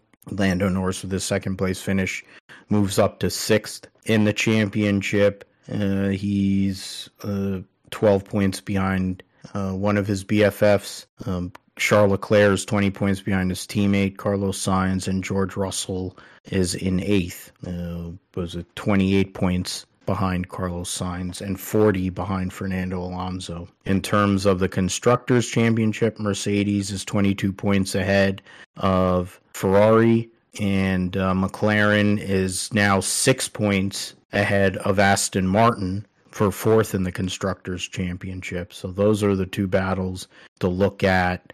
Um, Williams with three points on Sunday increases their gap over Alfa Romeo Alfa Sauber to 10, um, 26 to 16. Alfa Romeo is only four points ahead of Haas and six points ahead of AlphaTauri, but that will, I mean, there's not a lot of points for where they're going to be around anyway. Uh, but we'll see with how many races to go they have. Um, what the there's three race, four races to go in the season. Um, what those guys can do yeah, one, two, three, four. Yeah, four races to go in the season. Um, what those teams can do at the in the end um, in trying to go and make the championship a little tighter in terms of constructors. So that's it for Formula One, at least for the U.S. Grand Prix. We'll preview the Mexico Mexico Grand Prix here in a little bit.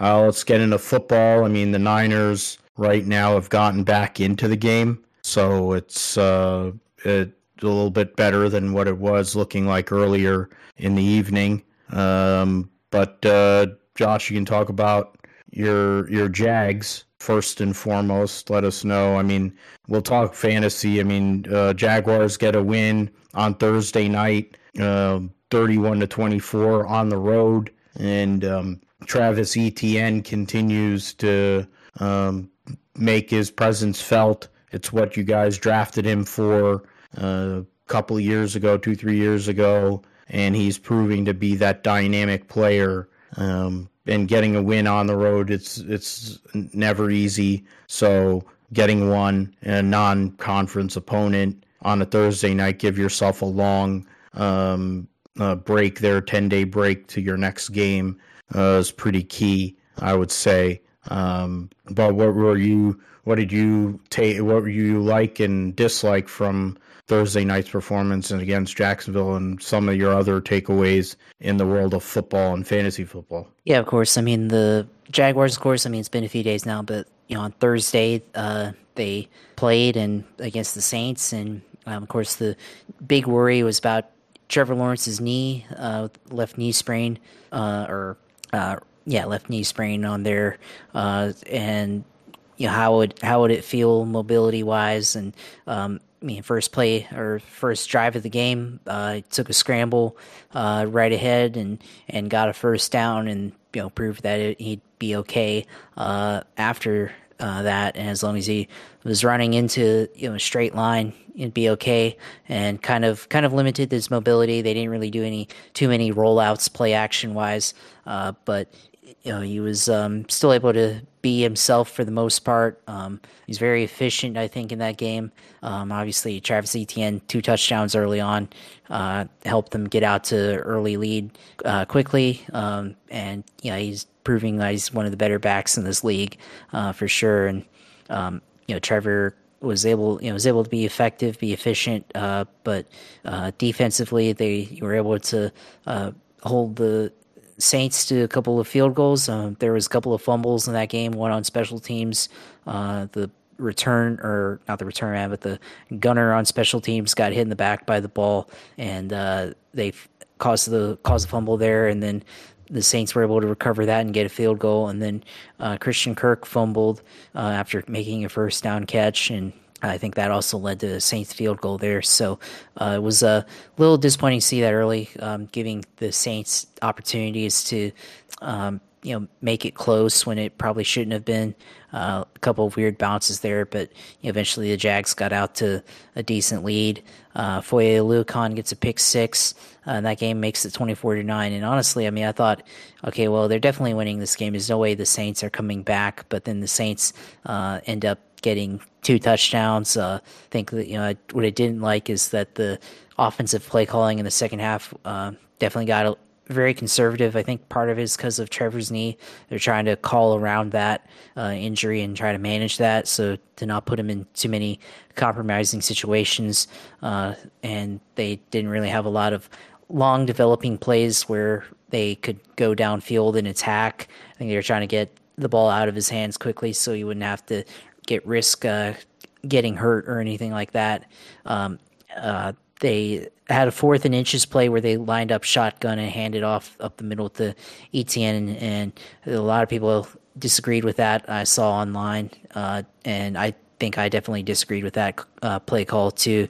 Uh, I think they they're saying on on the broadcast that this probably would have been a QB sneak situation, and I mean, given the knee issues with Trevor Lawrence, not sure, Lawrence, I'm not sure if um, that's the right play call either. But you know, they they did have a play against the Colts uh, where they lined up uh, in I don't know formation, but they they had Tank Bigsby line up in fullback, and Trevor was under uh, under center. So um, I think if they line up in the fullback position and then have um, you know have uh, Etienne in the backfield and he hand it off to Bigsby or whoever wants to be on the fullback uh, slide, then maybe that's a better opportunity for short yardage. Although they have struggled in short yardage situations this year, we joke online that it's a force field.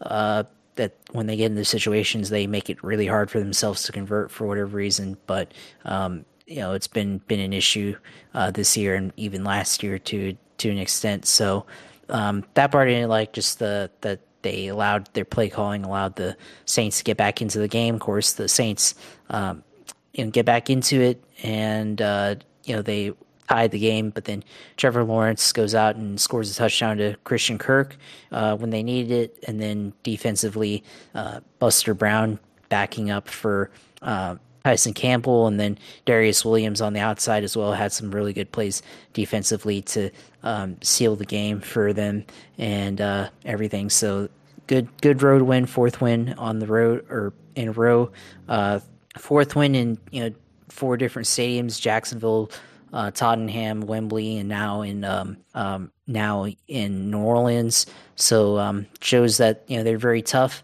Uh, we'll see how sustainable this is. They've gotten all their wins in a different way. They're ha- they haven't quite you know played four complete quarters offensively, where you know they were able to get the lead and then put away the opponent. Um, they've all been kind of grinded out type of wins, but you know definitely uh, want to see how they play next week against the Steelers, uh, who I I personally believe that the Steelers are the actual rival of the Jaguars, not the Titans, even though that it's marketed that way. But the Jaguars have always you know they've initially they had modeled themselves after the Steelers uh, when Tom Coughlin was here, and there was always bad blood when they played in the AFC Central uh, between two teams. So I think that's why I think they're actually their true rivals. And if you look at every nearly every Jaguars Steelers game has ended up being a really good game. So I think that's why um, they should be considered their true rivals, not the uh, Titans. But you know the Titans, of course, have always been kind of that annoying team that they play against uh, every time. But um, we'll see how it goes for, against the Steelers. Uh, the Steelers definitely um, they've been an interesting team this year. Haven't really seen too much of them, but they're definitely a tough opponent for sure, as they always are. Um, um, so we'll see how that goes. Uh, fantasy wise, I mean, obviously uh, in a in a tough spot. Um, Deebo Samuel's out already, so uh, obviously he's not playing right now. Um, didn't have any points from Chris Jones this game. I thought he would. I thought the Chargers would give up a couple of sacks and everything, but they I guess they accounted for Chris Jones and being able to get him in, you know, from getting any tackles or any sacks or anything like that. So um, definitely a you know missed opportunity there. Um, other you know otherwise, um, I think you know you just had a really good game with Lamar Jackson uh, in this in this one. Lamar Jackson putting up 50 points there. So you know definitely a missed opportunity there. Um, you know, otherwise definitely a, okay week, I guess, for me. Um, and we'll we'll just go on on to next week. Um, thinking about you know the uh, rest of the league, I mean, I think one of the bigger stories that's developing is the Buffalo Bills. Seemingly, they've been in jet lag for three weeks now since uh, they played the Jacksonville Jaguars on October 5th. So I don't know. I mean, the Bills I mean, they did win their Sunday night game against the Giants, but they clearly struggled in that one, uh, and they lost again uh, to the Patriots. So clearly, you know, they're having issues with their season. So um, uh, maybe maybe uh, the whole Josh Allen is trash narrative that Jalen Ramsey started a couple of years ago, maybe it's starting to take in effect uh, finally. So uh, we'll see how that goes. But that was an interesting one.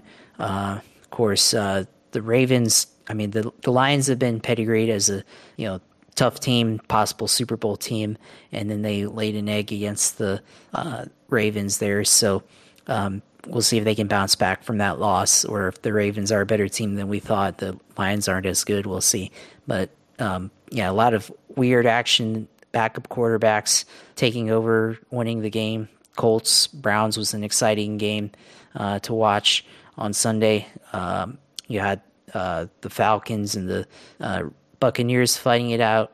Uh, had a lot of lot of backup quarterbacks playing this week for whatever reason. So um, yeah, definitely kind of one of those weird weeks in the NFL. Uh, obviously, we're seeing it here. The 49ers losing right now against the Vikings, but could be driving for potential score. We'll see here in a few moments. But um, yeah, definitely a one of those more interesting and you know weird weeks in the NFL where teams that you think should have won end up not winning the game and and vice versa. So yeah, definitely a good week in the NFL. Definitely good to be five and two for Jacksonville. Yeah, and it doesn't matter how you win. It's not about style points. It's not figure skating or gymnastics. So um, it's another catch for GK. Yeah, there you go. Um, nine minutes and change to go uh, in this game. Uh, Niners down five here um, gets a good uh, chip off of that uh, rusher and gets open, gets another reception. Uh, I mean, for me this week, right now, uh, three and one. Our dynasty team is a disaster. Uh, Vic and I's dynasty team has been a disaster all year. Um, the teams that we hedged on um, have not produced uh, in terms of fantasy purposes. In real, uh, it's a free run there. That's uh, Christian McCaffrey, of course. Um, so going to go three and one this week. Not going to get high points in my league, unfortunately. Vic uh, has Patrick Mahomes and uh, Jalen Hurts, so that doesn't help. Um, so I'm not going to get high points this week. Um, my pick'em league, I only have five wins so far. This would, if somehow or another the Niners come back to win, I would only go six and seven. So it's my worst week of the season. Um, I had picked Las Vegas against Chicago, but then I didn't know that Brian Hoyer was going to end up starting for Las Vegas against Tyson Bagent, whoever the hell he is. And uh, Chicago ends up winning. Uh, the Cleveland Indianapolis game could have went the other way, but uh, and that's with Gardner Minshew put up a huge stat line. Uh, but Cleveland with PJ Walker gets the win. New England, uh, Buffalo shitting the bed against New, uh, New England. I don't know how. Um, the Washington General Commander Redskins not being able to block, pass block, um, letting the Giants look like they have a defense. They win with uh, Tyrod Taylor uh, with a 14 7 victory. Atlanta, Desmond Ridder did absolutely nothing um, except fumble three times. And somehow or another, Atlanta won that game. Detroit got boat raced uh, by Baltimore. You know, one of the only competitive games was the Pittsburgh LA Rams game, and Pittsburgh gets that victory on the road. You know, a big win for them. Um, Arizona uh, goes to Seattle and loses. Denver um, beats Green Bay at home. Uh, Denver at home, and they beat Green Bay. So the the growing pains of uh, Jordan Love continue there. It's not shocking that Kermit the Frog beat the LA Chargers. He owns them. And uh, it's yet another example of why the LA Chargers are never going to be anything. Philly, I, I had picked Miami. It probably was a bad decision, but um, I had really thought, is that a turnover? Yeah, it is. Um, he just threw a pick, didn't he? Um, that's great. Okay, so that's a problem. I'm just trying to get a view here. Brock Purdy, I think he was trying to force it in to um, Kittle, or no, he was trying to force it in to Jauan Jennings, and uh, Jennings slipped. Uh, did he tuck it? No, he got it. Yeah, he got it. They're not even replaying it. So that's a huge, huge uh, uh, pick there. Uh, Brock Purdy. we'll see if they can get the ball back. Uh, five and a half minutes to go in the game. I'm not sure how many timeouts the Niners have. They have two. Uh, Minnesota has all of theirs. Uh, so that's something. Okay. Um, get into the roundup here. MotoGP, Moto2 is at Phillip Island. They were dealing with uh, massive storms over there. and they ended up having to make move the race itself to Saturday instead of Sunday. Uh, it's huge pass, and he overthrew that. Are they going to call Mooney Ward for a illegal contact? Yeah, of course. It's what Mooney Ward is. It's what he did when he was in Kansas City. But last year he wasn't that bad. Now all of a sudden he's turned back into the guy that he was when he was in Kansas City. Freaking give him that much money. Fucking asshole. Um, in Moto. So yeah, the top ten uh, saw in the MotoGP. Johann Zarco gets his maiden MotoGP victory, uh, and so that was a huge. And but uh, he ended up beating his teammate because Jorge Martin had taken a soft tire gamble. Um, that gamble ended up not working out for him because uh, by the end of the race, you sees Johann Zarco for the Prima Pramac team get his first career victory. Pecco Bagnaia finishes second. Fabio Di Giannantonio third. Brad Binder fourth. And Martin fifth. Then that were all together within a second. Marco Bezzecchi, Jack Miller, Aleix Espargaro, Alex Marquez, and Enea Bastianini round out the top 10. The standings, um, the standings going into this weekend's race at Mandalika uh, is what, 26, 27 points. Pecco Bagnaia leads Jorge Martin. Uh, Bezzecchi in third, of course. Uh, Binder fourth. Uh, Zarco moves up to fifth, two points out of Aleix Espargaro. And then uh, Mark Maverick Vinales is 17 points back in seventh. Luca Marini, Jack Miller, Fabio Quartararo round out your top 10. And uh, in Moto 2, uh, Tony Arbolino. Uh, yes, screwing it up thing. Yeah, the Moto 2, the race. Tony Arbolino gets the victory. Uh, they moved all the races up, of course, to uh, it was a wet race, half points given out, and uh, Fred Warner's rolling over. That doesn't look great. Oh boy, that is not good.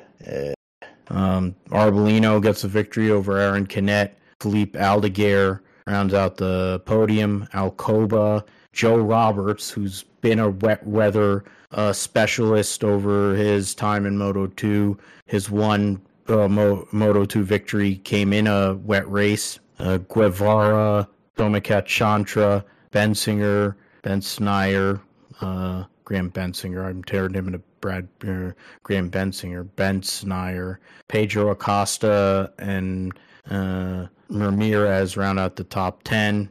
Uh, the American OnlyFans American team, Rory Skinner, got a couple of points there as well. Uh, standings heading into uh, Mandalika for Moto 2. Cost, of course, is uh, going to win the championship. He's 56 points ahead of Arbolino. Um, Jake Dixon is 18 points ahead of Aron Canet. Chantra rounding out the top five. Uh, close battle. Uh, it's 21 points between, or 21 and a half points between Chantra in fifth and Celestino Vietti in 10th. Uh, Joe Roberts is seven and a half points behind Sam Lowes uh, in 13th or 14th. Uh, 13th and 14th there. He's going to need uh, some big results to get himself up towards the top 10. Uh, best case scenarios, he probably moves up two more spots uh, to 12th. In uh, so I'm did those in Formula F1 Academy. Uh, we'll uh, get into you know, Marta Garcia dominates, uh, qualifies on pole for the first race, and gets a oh no oh boy oh so at least he walked off all right um, gets a win, gets the win in race one. Uh, Marta Garcia and uh, B1 over. Oh, that's not uh, get into it like that. So yeah, that uh, damn thing.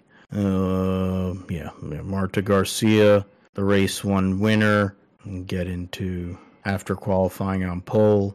Uh, beats Abby Pulling and Lena Bühler for the win. There was a long uh, caution uh, safety or long safety car that after a wreck that was triggered by uh, and took out Lovinfosse and Megan Gil- Gilkes. So that was uh, who was there. Um, uh, they're not even. It says show less results, so that's not who was involved in that race wreck or whatever. Um, yeah, Lovinfosse, Schreiner, and that's race three. Um, they're not showing who was involved in that wreck. I'm forget. Uh, I'm forgetting who was involved. They're not showing it on the freaking result itself. All right, in race two, um, uh, Hamda Al Qubaisi won over Elena Bühler and Jess Edgar. Abby Pulling and Neri Marti ran out of top five. Um, and Marta Garcia did not uh, did not cla- get class. She was the only one that didn't finish the race. Hmm. Interesting.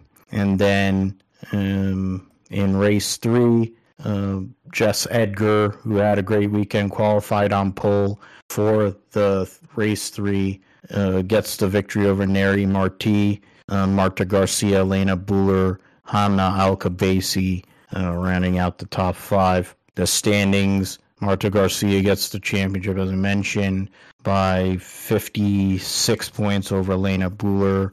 Hamda Al Qubaisi finished third, 15 points behind Bühler. Neri Marti fourth, Abby Pulling fifth. And they were separated by four points there. Uh, Bianca Bustamante is going to be a part of the McLaren uh, Driver Academy, so that'll be something to look at next year. Uh, probably have the papaya livery on whatever car she'll be driving.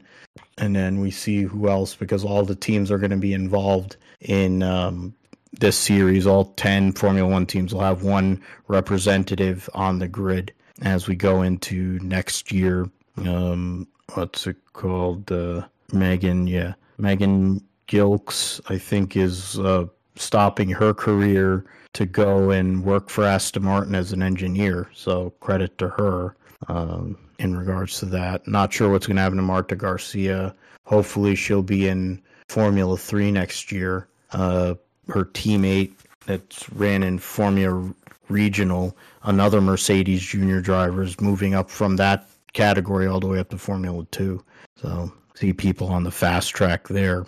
I mentioned something about Tony Stewart. He sold uh, All Star Circuit of Champions to uh, Kyle Larson and Brad Sweet, who own the High Limit Sprint Car Series. So after I'm not sure how many years it's been for Tony, uh, it's going back probably I think at least ten years, and not more.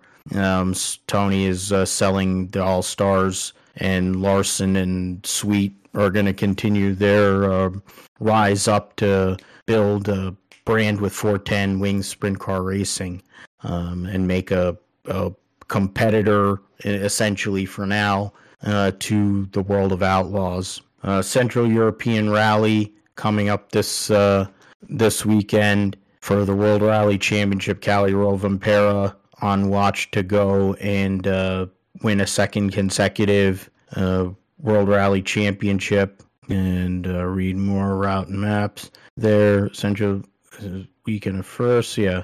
Roundhouse includes sailors across three countries: Germany, Austria, and Czech Republic. Um, so that'll be a cool thing. Previous uh, subsection freestyle and asphalt only route is practically all new pace. So an asphalt rally, all asphalt rally, which is nice. Usually most of the races are on on in uh, gravel, so it'll be uh, interesting to see a full tarmac rally, and then being in three different countries at some uh, during the whole entire race meeting. Kalle Rovanperä, two races to go, leads by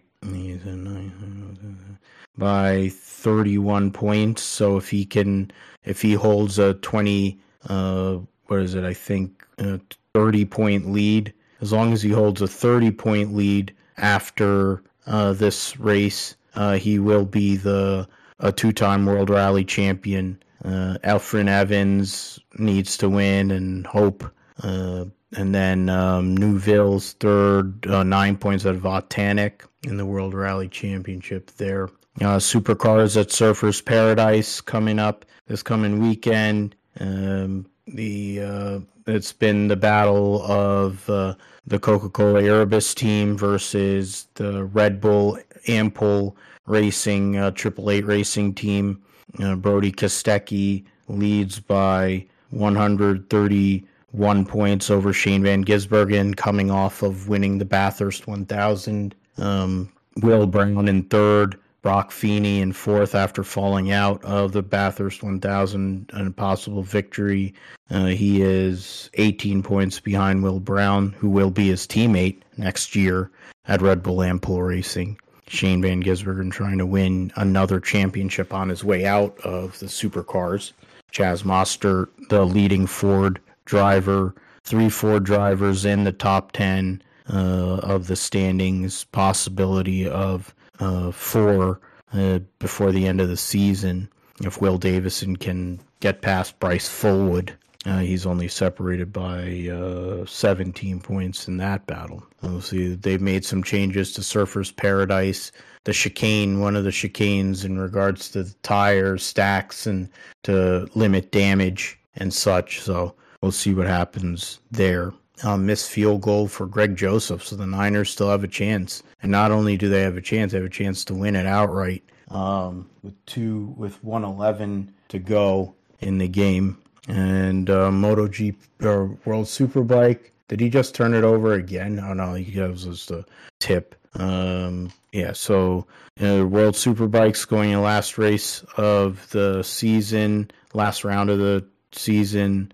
Uh, Alvaro Bautista has a 60 point lead over Toprak Razgatlioglu. Johnny Rea has a 50 point lead over Andrea Locatelli. And for third, Axel Bassani has got an 11 point lead over Michael Ruben Rinaldi. and uh, so that's okay. And, um, Danilo Petrucci is in seventh. Uh, Bautista looking to notch up another uh, World Superbike Championship there. Um, Toprak Razgatlioglu in his last round on a Yamaha before he moves on to BMW. Johnny Rea in his last round from Kawasaki before he moves over to Yamaha. So a lot of changes there. Axel Bassani is going to be taking over Johnny Rea's ride. So lots going on there in uh, World Superbikes here. A lot of lasts and stuff. Um, the NHRA Nevada Nationals, uh, Camping World Drag Racing Series will uh, next to last race. Uh, they're going to have points and a half at Pomona, so this is a huge uh, race to give yourself, uh, put yourself in uh, the mix. Leah Pruitt leads by four over Doug Kalitta, 13 over. Uh, that's another turnover. Man. So there you go. Two two losses in a row. Um, oh boy. So now we're getting a little bit argy bargy there. Um, yeah. So another amazing performance by the 49ers. Uh, so now they've lost steadily. So my fantasy teams are doing good, but the Niners have now lost two games in a row, and people are going to start questioning what they're how viable they really are when they're losing to such a shitty uh, Minnesota Vikings team. Uh, Pruitt uh, by four over Kalitta, 13 over Steve Torrence in top fuel. In uh, Funny Car, you know, Matt Hagan is 36 points out of Bob Tasca, 69 over Robert Hight, and 99 over Ron Capps. Uh, Eric Enders is an 85 point lead on Greg Anderson, 93 on Dallas Glenn. Um, in Pro Stock, and Gaige Herrera, yeah, I'm not even going to bother. Um, in terms of he's he's got that championship locked up. Uh, it's 23 points between Krawiec and Hector Arana between second and fourth. Uh, Matt Smith in the middle of that. Lucas Oil, uh, drag racing series and national top alcohol dragster standings. Um, we'll go and uh, just do the math here. Uh, uh 75 points, but Julie Nataas leads Tony Stewart in the top alcohol dragster standings. So two more national events to run. Uh, Julie Nataas is going to get credit for both of those, and then um, Tony can um, only take credit for one of the two. And then in the divisional uh, races, both of them have one more divisional race to count in terms of their points. Um, Formula E preseason testing uh, coming up this week.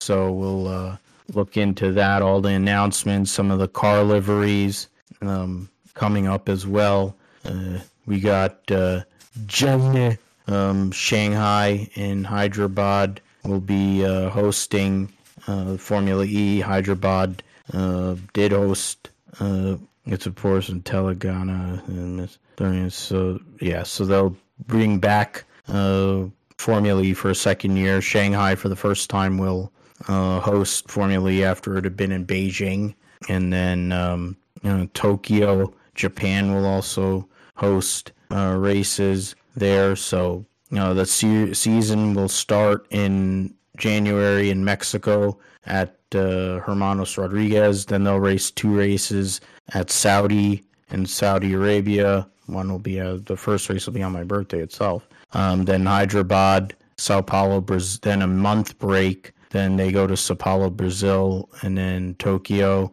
Two races in Italy, then Monaco, then the doubleheader at the airport in Berlin. Shanghai will have a doubleheader. Portland at Portland International Raceway uh, before, which is a month gap between Shanghai and Portland, and then uh, London will host a season finale. Two further updates event Jakarta will not go ahead. And then the second update is likely venue change for Italy. So we'll see what happens with that. So then in terms of you got liveries, the NIO 333 team will um, be known as ERT Formula E. Um, Andretti coming off of winning the Drivers' Championship with Jake Dennis. Uh, the Andretti Global team will have a red, white, and blue uh, scheme. Pretty straightforward there, clean and crisp. as part of a new number. Yeah, so uh, Jake Dennis will race the number one on his car as well. Um, Norman Nato race being a 17 with the Frenchman's being you know, a tribute to his late compatriot and friend Jules Bianchi. Oh, that's really um, that's cool to see. Uh, so the teammates there, uh, ERT Formula One for NIO 333.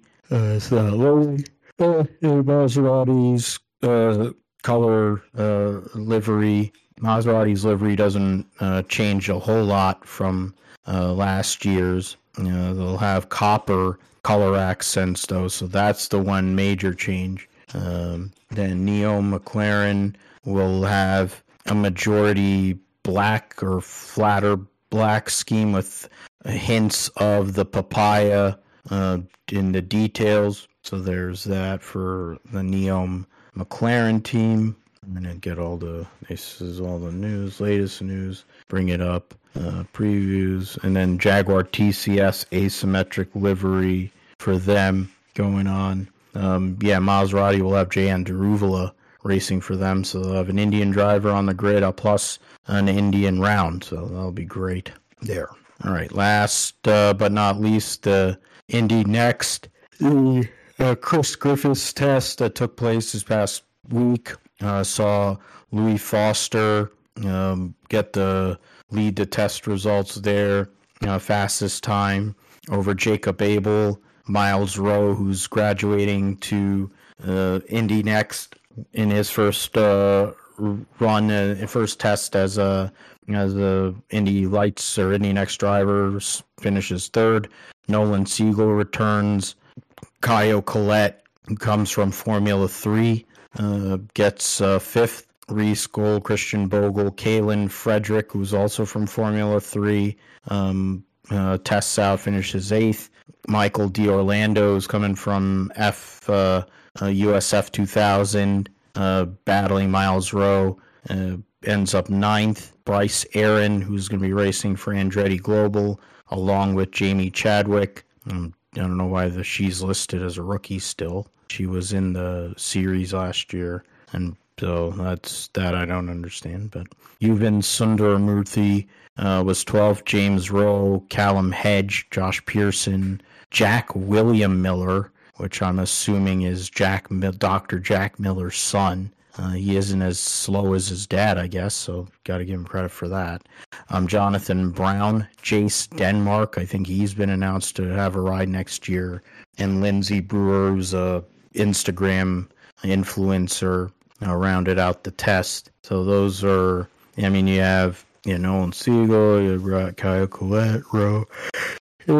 So it's um, Myles Rowe is going to be somebody to look at. It seems like uh, things are being set up at AJ Foyt's team uh, to where he's going to end up being in an AJ Foyt car as a satellite car um, with Penske's support.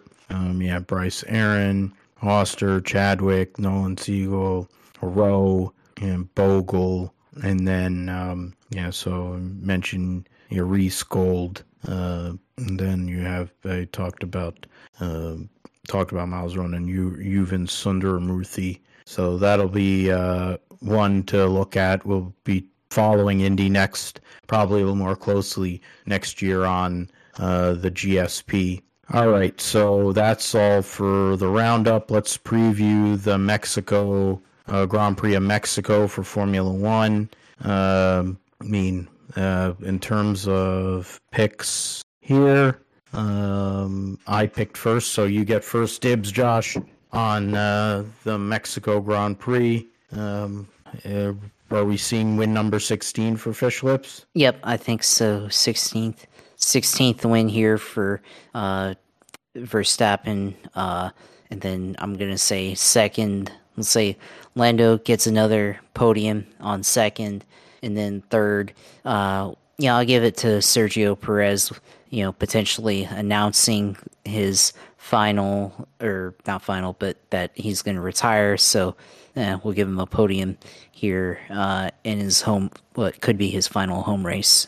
All right. Um, for me, I'll go with Fish Lips, of course. Um, over, um, I'll pick instead of Lando. I'll pick uh, Lewis, and uh, in third, I will pick uh, Carlos Sainz. So we picked uh, different second and third place drivers there, but same winner. Um, we'll see what uh, because they're racing in altitude. If any of these upgrades that some of these teams brought are affected, um, power units are being pushed to the core because we're getting to the end of the season, so there could be some more mechanical issues. Something to look at there. Um, with it being a regular weekend, you're going to see some drivers making FP1 appearances, uh, rookie drivers running that. So that'll be uh, some different names we'll see in FP1 uh, this weekend relative to the norm.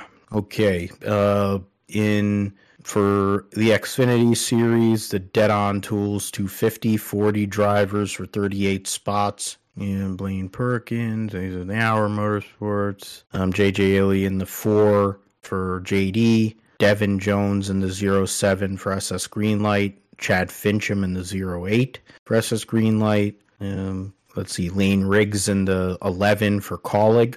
Myatt Snider in the 19 for Joe Gibbs Racing. Mozak in 24. Uh, Kyle Sieg in the 29. Uh, nobody listened to 35 for Emerling Gase. Raff in the 38. Um, Ryan Ellis, Rajah Caruth, Jeffrey Earnhardt, the Alpha Prime drivers, Akinori Ogata for in the 53 for Emerling Gase, Timmy Hill in the MBM 66, uh, former guests on the show Dawson Cram in the Harmon 74, Josh Bilicki in the 91, and CJ McLaughlin in the 28 for RSS Racing. So two cars will go home. Um, we look at the drivers that have to.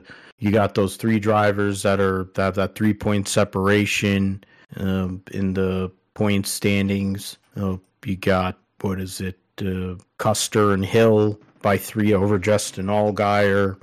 I I'm gonna go and I want to pick Josh Berry. I really do because this is one of his best racetracks. Make a homer pick, but I think that Justin Allgaier goes and wins his way into the final four. Um, I can't spell Xfinity. Entity at Martinsville. Uh, Phil Allgaier wins and locks into final four. Um, and in terms of who's the driver that makes it in, um, John Hunter Nemechek makes it in, of course. Um, JHN and Austin Hill end up advance with uh, Mayer. So no, the two guys that have been the dominant figures over this entire season will end up racing for the championship. All three guys, really. Um, Cole Custer has shown a little bit more strength here in this playoff. It'll be more what might have been for him in terms of a wild card choice for me this weekend. I will go with uh, I'll go with Parker Retzlaff. Why not? Um, it's been a pick. I think I've been making the pick with Paperboy uh, a lot this this year, and he's shown uh, to be a pretty uh, good shoe. It looks like, or it seems like the the rumors are he's going to be driving the two car next year. So it would be a big uh, step step to get into an RCR car, but he has the talent for sure. Uh, Josh, uh, what are you what are you thinking in regards to the Xfinity race at Martinsville? I mean, yeah, that's a it would be you know something if Josh Berry were were to win, cap off his JRM career uh, in NASCAR. Uh, you know, winning where he's won at in late models and winning where he's won at uh, in the first one in the Xfinity series. That kind of kicked off this run up to the Cup Series for him. Uh, but uh, yeah, I mean, he just hasn't had the pace or the speed that he's needed this year to uh, be competitive. Uh, so it's just really hard to, to pick him here, even though I want, you know, I, I would want to too. Like, you know, you, I know you said you want to, but I'd like to too, but I just don't think it's going to happen uh, here. So um, I'm, I'm going to pick, just say that John Hunter Nemechek goes out and you know wins this this race here. Um, locks himself in uh, to this final, you know, final round. Not that he needs any help or anything, but I think he just ends up being the guy on on Saturday that goes out and wins this race. So, um, wild card. Uh, uh, let's see. Well, of the people that we can pick for a wild card, it gets the list gets bigger and bigger every week as we get down to the end of the year here with only a couple guys really eligible, but uh, something believable uh, here. Uh, um, I mean, there's a lot, a lot you can go here with. Um, you know, I'm struggling here with this, but let me see. I almost want to pick. Well, Layne Riggs. I mean, he's making a start here in the Xfinity Series this weekend, and um, I mean, I, I I could go with him because I mean he's a that's a good a one. It really that's is a good one. one based on his background. Uh, former NASCAR, um, what do you call um, the NASCAR National Series, uh, whatever, not um, Advanced Auto Parts Weekly Series champion. That is yeah, a good one. That's uh, Scott Riggs' son, right? Or, yep, that yeah, is his son. Okay, yeah. So we'll go ahead and pick him as wild card. Uh, I was, I, I always confuse Scott Riggs and Travis Kvapil together for some reason, and so I was like thinking like, wait a second, Carson Kvapil is not racing this weekend, but I was thinking him and Layne Riggs, but um, yeah, so we'll go with Layne Riggs wild card. Um, yeah, I'm gonna say uh, for the final four advancing, John Hunter with Mayer, uh, Allgaier advances, and uh, Austin Hill. So I think that's a pretty solid. I think Cole Custer doesn't make it in. So un- unmute yourself. We both eliminate Cole Custer there. Thank you for that. I thought I was unmuted, but my fault. Um, and um, yeah, I mean it's uh, it, the it's not that Stewart-Haas doesn't have pace or possibility of pace, but I think it's just a case of when you have the Joe Gibbs Racing team and you have all the energy with RCR, even though Austin Hill has not been as good at this point of the season. Um, you also have um, you have Allgaier, who's great on short short tracks. Uh, it's I think there's a lot too much going on uh, to go that's going against Custer, but I mean the last two weeks Riley Herbst does look like a freaking hero. So who knows? The uh, Cup Series will race the Xfinity 500 um, at Martinsville, 36 for 36. Uh, entry list there. Um, Ross Chastain will be racing the Moose uh, fraternity number one. Uh, should be a throwback to the Hail Melon, but they won't do that. Um, Gumby with Menards and Richmond water heaters. You know, Bass Pro for Bald Spot Dillon, Hunt Brothers Pizza for Kevin Harvick, um, Brad Keselowski with Kings Hawaiian, Corey LaJoie with Gainbridge, BetMGM for Kyle Busch, Napa for William Clyde Elliott II, um, Red X for Hamlin, Discount Tire for Blaney, Mahindra for Chase Briscoe, Action Industries for AJ Allmendinger, Next Nexletol for Christopher Buescher, Auto Owners Insurance for Truex, Interstate Batteries on Chris Bell's car, uh, Motorcraft Quick Lane for Harrison Burton, um, Xfinity for Bubba Wallace, Pods for Byron, Leaf Filter for Justin Haley, Stagefront.vip for Michael McDowell, Quincy Compressor for Todd Gilliland, United Rentals for Ryan Preece, uh, qualified on pole in the spring there and led the first 130 something laps of that race. Hocevar back in the 42 for Legacy. Uh, no sponsors listed for Erik Jones or Tyler Reddick, JJ Yeley. Oh, Richard will have Reese's on. Uh, yeah. Um, T. Uh, uh, yeah, Reese's for Oh Richard. Ally, yeah, Ally. Um, Biohaven Jacob for No Neck. Monster Energy back on for Gibbs. Ferris Commercial Mowers for Ty Dillon. Uh, no sponsor listed for BJ McLeod. And then Suarez Jockey Outdoors by Luke Bryan, who is definitely not an outdoorsy type. Um, all right, so a we uh, too many too many things open. Uh, Josh, you get first picks, first dibs on uh, the Cup Series event. uh, who wins, who's your wild card, and who will be the final four going to uh, Phoenix. Yeah, I mean, there's a lot of interesting choices here that uh, could happen. Uh, but, you know, I'm, I'm going to go with, you know, I'm going to go with Ryan Blaney winning this weekend to lock himself in uh, to the playoffs. Uh, I think, you know, somehow they're going to make it into the championship four. And they finished second last year in Phoenix, and um, you know he's a good short track guy. I think if you know they bring the right car for him, you know he'll he'll be able to win uh, the race here on Sunday. So pick Ryan Blaney to make it into the championship four. Uh, wild card, uh, wild card. You know I'll go with uh, your boy Chase Briscoe, who uh, had a good finish here in this race a year ago.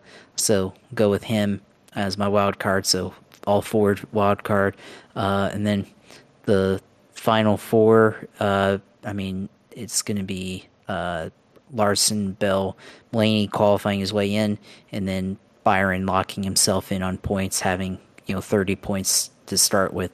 So uh, yeah, sorry to Denny Hamlin, uh, who probably committed some action detrimental on this race on Sunday. Um, Truex, well, yeah, door will shut on him. Uh, Reddick, try again next year, and Chris Buescher had a good try. So, um, yeah, that's going to be the final four, I think. Yeah, I, I, I would agree. I think that's a pretty good shot there. Um, I mean, Blaney did a lot here, has done a lot here in the last few weeks to put himself in the mix. It's not he's had speed at times that hasn't been all year, but he's been the most consistent Penske driver. It's why he's still in this spot. Um, Logano has been great there over the years, and this is the moment. This is the time where can Ryan Blaney make that next step in his career? And in a year where Ford has been really bad, um, come out, possibly go out and win the last two races of the season. I mean, and, and win a championship. It would be huge. Uh, and it would take it away from Hendrick Motorsports and Gibbs, who have dominated most of the season. Uh, for me, I am going to pick, and this is, I've been picking Tyler Reddick for a while, but I'm not picking him this weekend. Uh, you already picked Ryan Blaney. Uh, I'm going to go with, I'm going to go with William Byron. Uh, William Byron gets the victories, won at Martinsville before, um, wins and locks into Final Four. And then uh, Blaney gets in on points with with uh, Byron, Bell, and Larson. So that's the one difference. We swap uh, our win picks and, and drivers who make it in uh, via points. Uh, the wild card selection for me, um, seen there we got 31 yeah 31 drivers so yeah so after that wild card i mean you pick briscoe i'll go with Preece why not uh, wild card ryan Preece for me uh, as i mentioned qualified on pole earlier this year. All the Stewart-Haas cars were fast in the spring race at Martinsville. Uh, it's very hard to pass with this car on short tracks. So if they put a great qualifying together, you never know um, uh, if it'll be similar. Uh, but if, if for people who are Stewart-Haas fans, you kind of got to hope for it because it's been a god awful year in general. All right, so let's move uh, on to uh, the sim segment, Josh. Let us know what's going on in the world of iRacing and uh, and in other gaming segments, other with uh, console games or announcing some console games and stuff. So, uh, give us all the details and the rundown. Yeah, of course. Uh, yeah, I mean on iRacing side, um, I mean this week on iRacing got a. We'll start off from the top alphabetical order. Uh, ARCA Menards series, the ARCA cars at Tsukuba Circuit. So actually racing on a road course, not in America. So that's an interesting choice there. That's a good little road course um, that uh, usually in the lower series and iRacing roadside, like the Miatas and the Formula Fords race on. That's actually a pretty fun track. That's on Gran Turismo from back in the day, so that's a good circuit. Um, Draft Master Series that I've been racing in, that's in Talladega in the trucks, uh, so probably avoid that one because the trucks are honestly just garbage in iRacing. Uh, uh, obviously, NASCAR Open fixed uh, Cup, Xfinity, and trucks all are at uh, Martinsville this week. Um, and the modifieds also at uh, modified tour also at Martinsville as well for all the series. Uh, IR18 Dallara IR18 the IndyCar fixed at uh, Nashville Super Speedway this week. Uh, Gen 4 at IRP this week. Uh, you've got um, see the other series. I think 87s uh, at Talladega Super Speedway this week, so it's always fun as well. The Formula V's at VIR, uh, Formula 4 at Watkins Glen, GT3 Ferrari at uh, Charlotte Motor Speedway, IMSA Fixed iRacing Series uh, at Sebring, uh, the Touring Car Challenge at Laguna Seca, the Mustang Skip Barber Challenge at uh, Spa, Stock Car Brazil at Hockenheimring. Uh, you've got the oh yeah the Formula Fords at Summit Point Raceway, Formula B at Silverstone, uh, the MX5s Mazda MX5s at Ruds, Rudskogen Motor Center, uh, Open Wheel D USF 2000 at Willow Springs International Raceway, LMP2s also at Sebring, um, Open Wheel, yeah, IndyCar Open Wheel B at Road America, or Road Atlanta, sorry. Uh, the rookie Formula Fords at VIR, uh, the Toyota GR Cup at uh, Willow Springs Raceway, International Raceway, uh, Formula C, Dallara Formula C at uh, VIR, Virginia International Raceway, uh, Production Car Challenge at Silverstone, the Formula B at Suzuka, uh, let's see, where's Formula One here? Their Formula One series. Where's that at? Uh, Open Wheel C at yeah Willow Springs International Raceway. Like I said. Oh yeah, and the Formula A, so the Grand Prix series, uh, fixed series at Road America. So uh, I guess iRacing simulating what F1 might look like at Road America. That might actually be interesting uh, to race, and if you're eligible in that, so that should be interesting there. Uh, so yeah, uh, definitely uh, a lot, lot of choices here on iRacing and the road and oval side.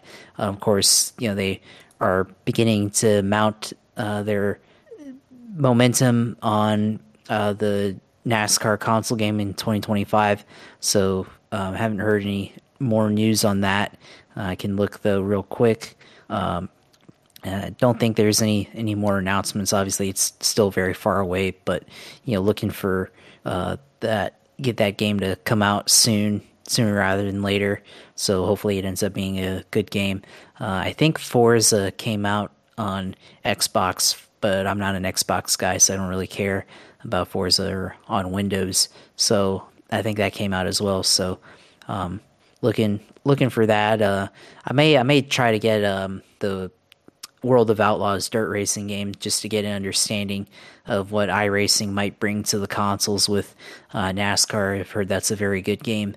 Uh, so looking to potentially maybe get that game soon, maybe and download that on PlayStation just to you know see what it's like, uh, what we might expect from iRacing. So I've never played, but I've heard it's a good game. So we'll we'll see. But yeah, I think that's what I'll be doing here on iRacing. Probably doing some Martinsville in the Xfinity car 87 car uh, Talladega, and then something on the roadside, maybe uh, the GR Cup or something like that. Um, one of the road cars that I'm actually uh, comfortable in and uh, good at uh, competing in uh, competitively. So we'll be looking for that. Um, and as always, if I do decide to stream, of course, that'll be on Twitch TV slash usailor2 and go and watch all my stuff there, which I'll you know try if I decide to. I'll post a link to that and let everybody know um, if I'm streaming or not. So that'll be where that is. Uh, probably if I do decide to stream the um, Truck Series, uh, the uh, Talladega uh, Draft Master Series, uh, definitely try to do that one maybe once. Uh, maybe we'll avoid another wreck like I have been in the last couple of attempts in that series. So we'll see. But looking looking forward to getting on racing at some point this week. Um, course, Twitter been chirping on there kind of lately. Um, of course, uh, talking about um, you know Dale Jr. at Homestead. Uh, you know, talked about uh, lots of other things. Trevor Lawrence clapping back at the media uh, for how they're talking about him and the Jags uh, this past week. Um, you know, just talking about you know what we are doing at Homestead and all that stuff, and um, you know how, how, things have been happening for uh, you know the Jaguars and all that stuff. Uh, go ahead and follow me on Twitter, JP Huffine. It's where I'll have all my stuff that you can see. Obviously, passionate takes about uh, you know NASCAR and uh, Jaguars and everything else. So go on there, follow me. And of course, uh, our YouTube channel, uh, Grip Strip Podcast, where we'll have uh, everything uh, uploaded there uh, shortly after this recording or later this week. So um, yeah, go in there, subscribe to our channel, follow us, and uh, you know interact with our content there. So um, yeah, always glad to be back here another week, and you know glad to be able to talk it about it with you and of course, uh, you know, glad glad to be able to have friends like Joe to meet at the track and uh, be able to um, have uh, you know discussion about this and um, have uh, you know fun and everything. So glad to have you know friends that you can see at the track and everything. So uh, glad for all that. So you know, turn it over to you for the rest of the close. Absolutely, man. Um, I was talking about it on on Sunday because I was enjoying the race. I'm like, I really want to visit. Um, Homestead at some point because it just looks like a cool racetrack and it's just great racing and all that. And if it's like Pocono, I love Pocono, so it, so I would probably really enjoy going to Homestead too. Maybe one day, maybe next year, we'll see. Uh, you can find, and of course, wouldn't want to do it to anyone else. It's our show. It's we built this up for now we're on four years and nearly 200 episodes. So wouldn't have been able to do it without you, brother. Um, it's always great to talk of all talk shop on Monday nights about motorsports. Uh, going to keep on going with it for as long as we can, honestly.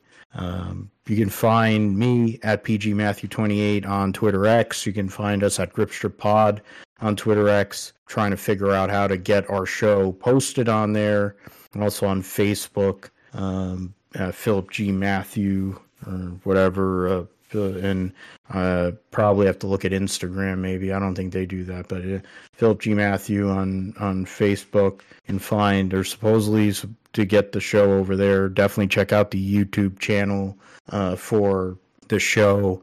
Um, PhilipGMatthew.com is basically the easiest place to go and um, access our show outside of Podbean, which is our host site. Um, you can get every episode when it's uploaded um, there. And um, yeah, that's uh, pretty much it. So with uh, with that, um, we'll be back uh, next week, episode 193 of the Grip Strip podcast, talking about all the things that happened at Martinsville, talking about the Mexico Grand Prix of Mexico, and anything else that's going on in the world of motorsports as the Texas Rangers advance to the World Series and knock off the freaking Houston assholes. Thank the Lord. Um, for Josh, I'm Phil. Um, thanks as always for listening, supporting, and subscribing to the GSP, and we'll see you next week.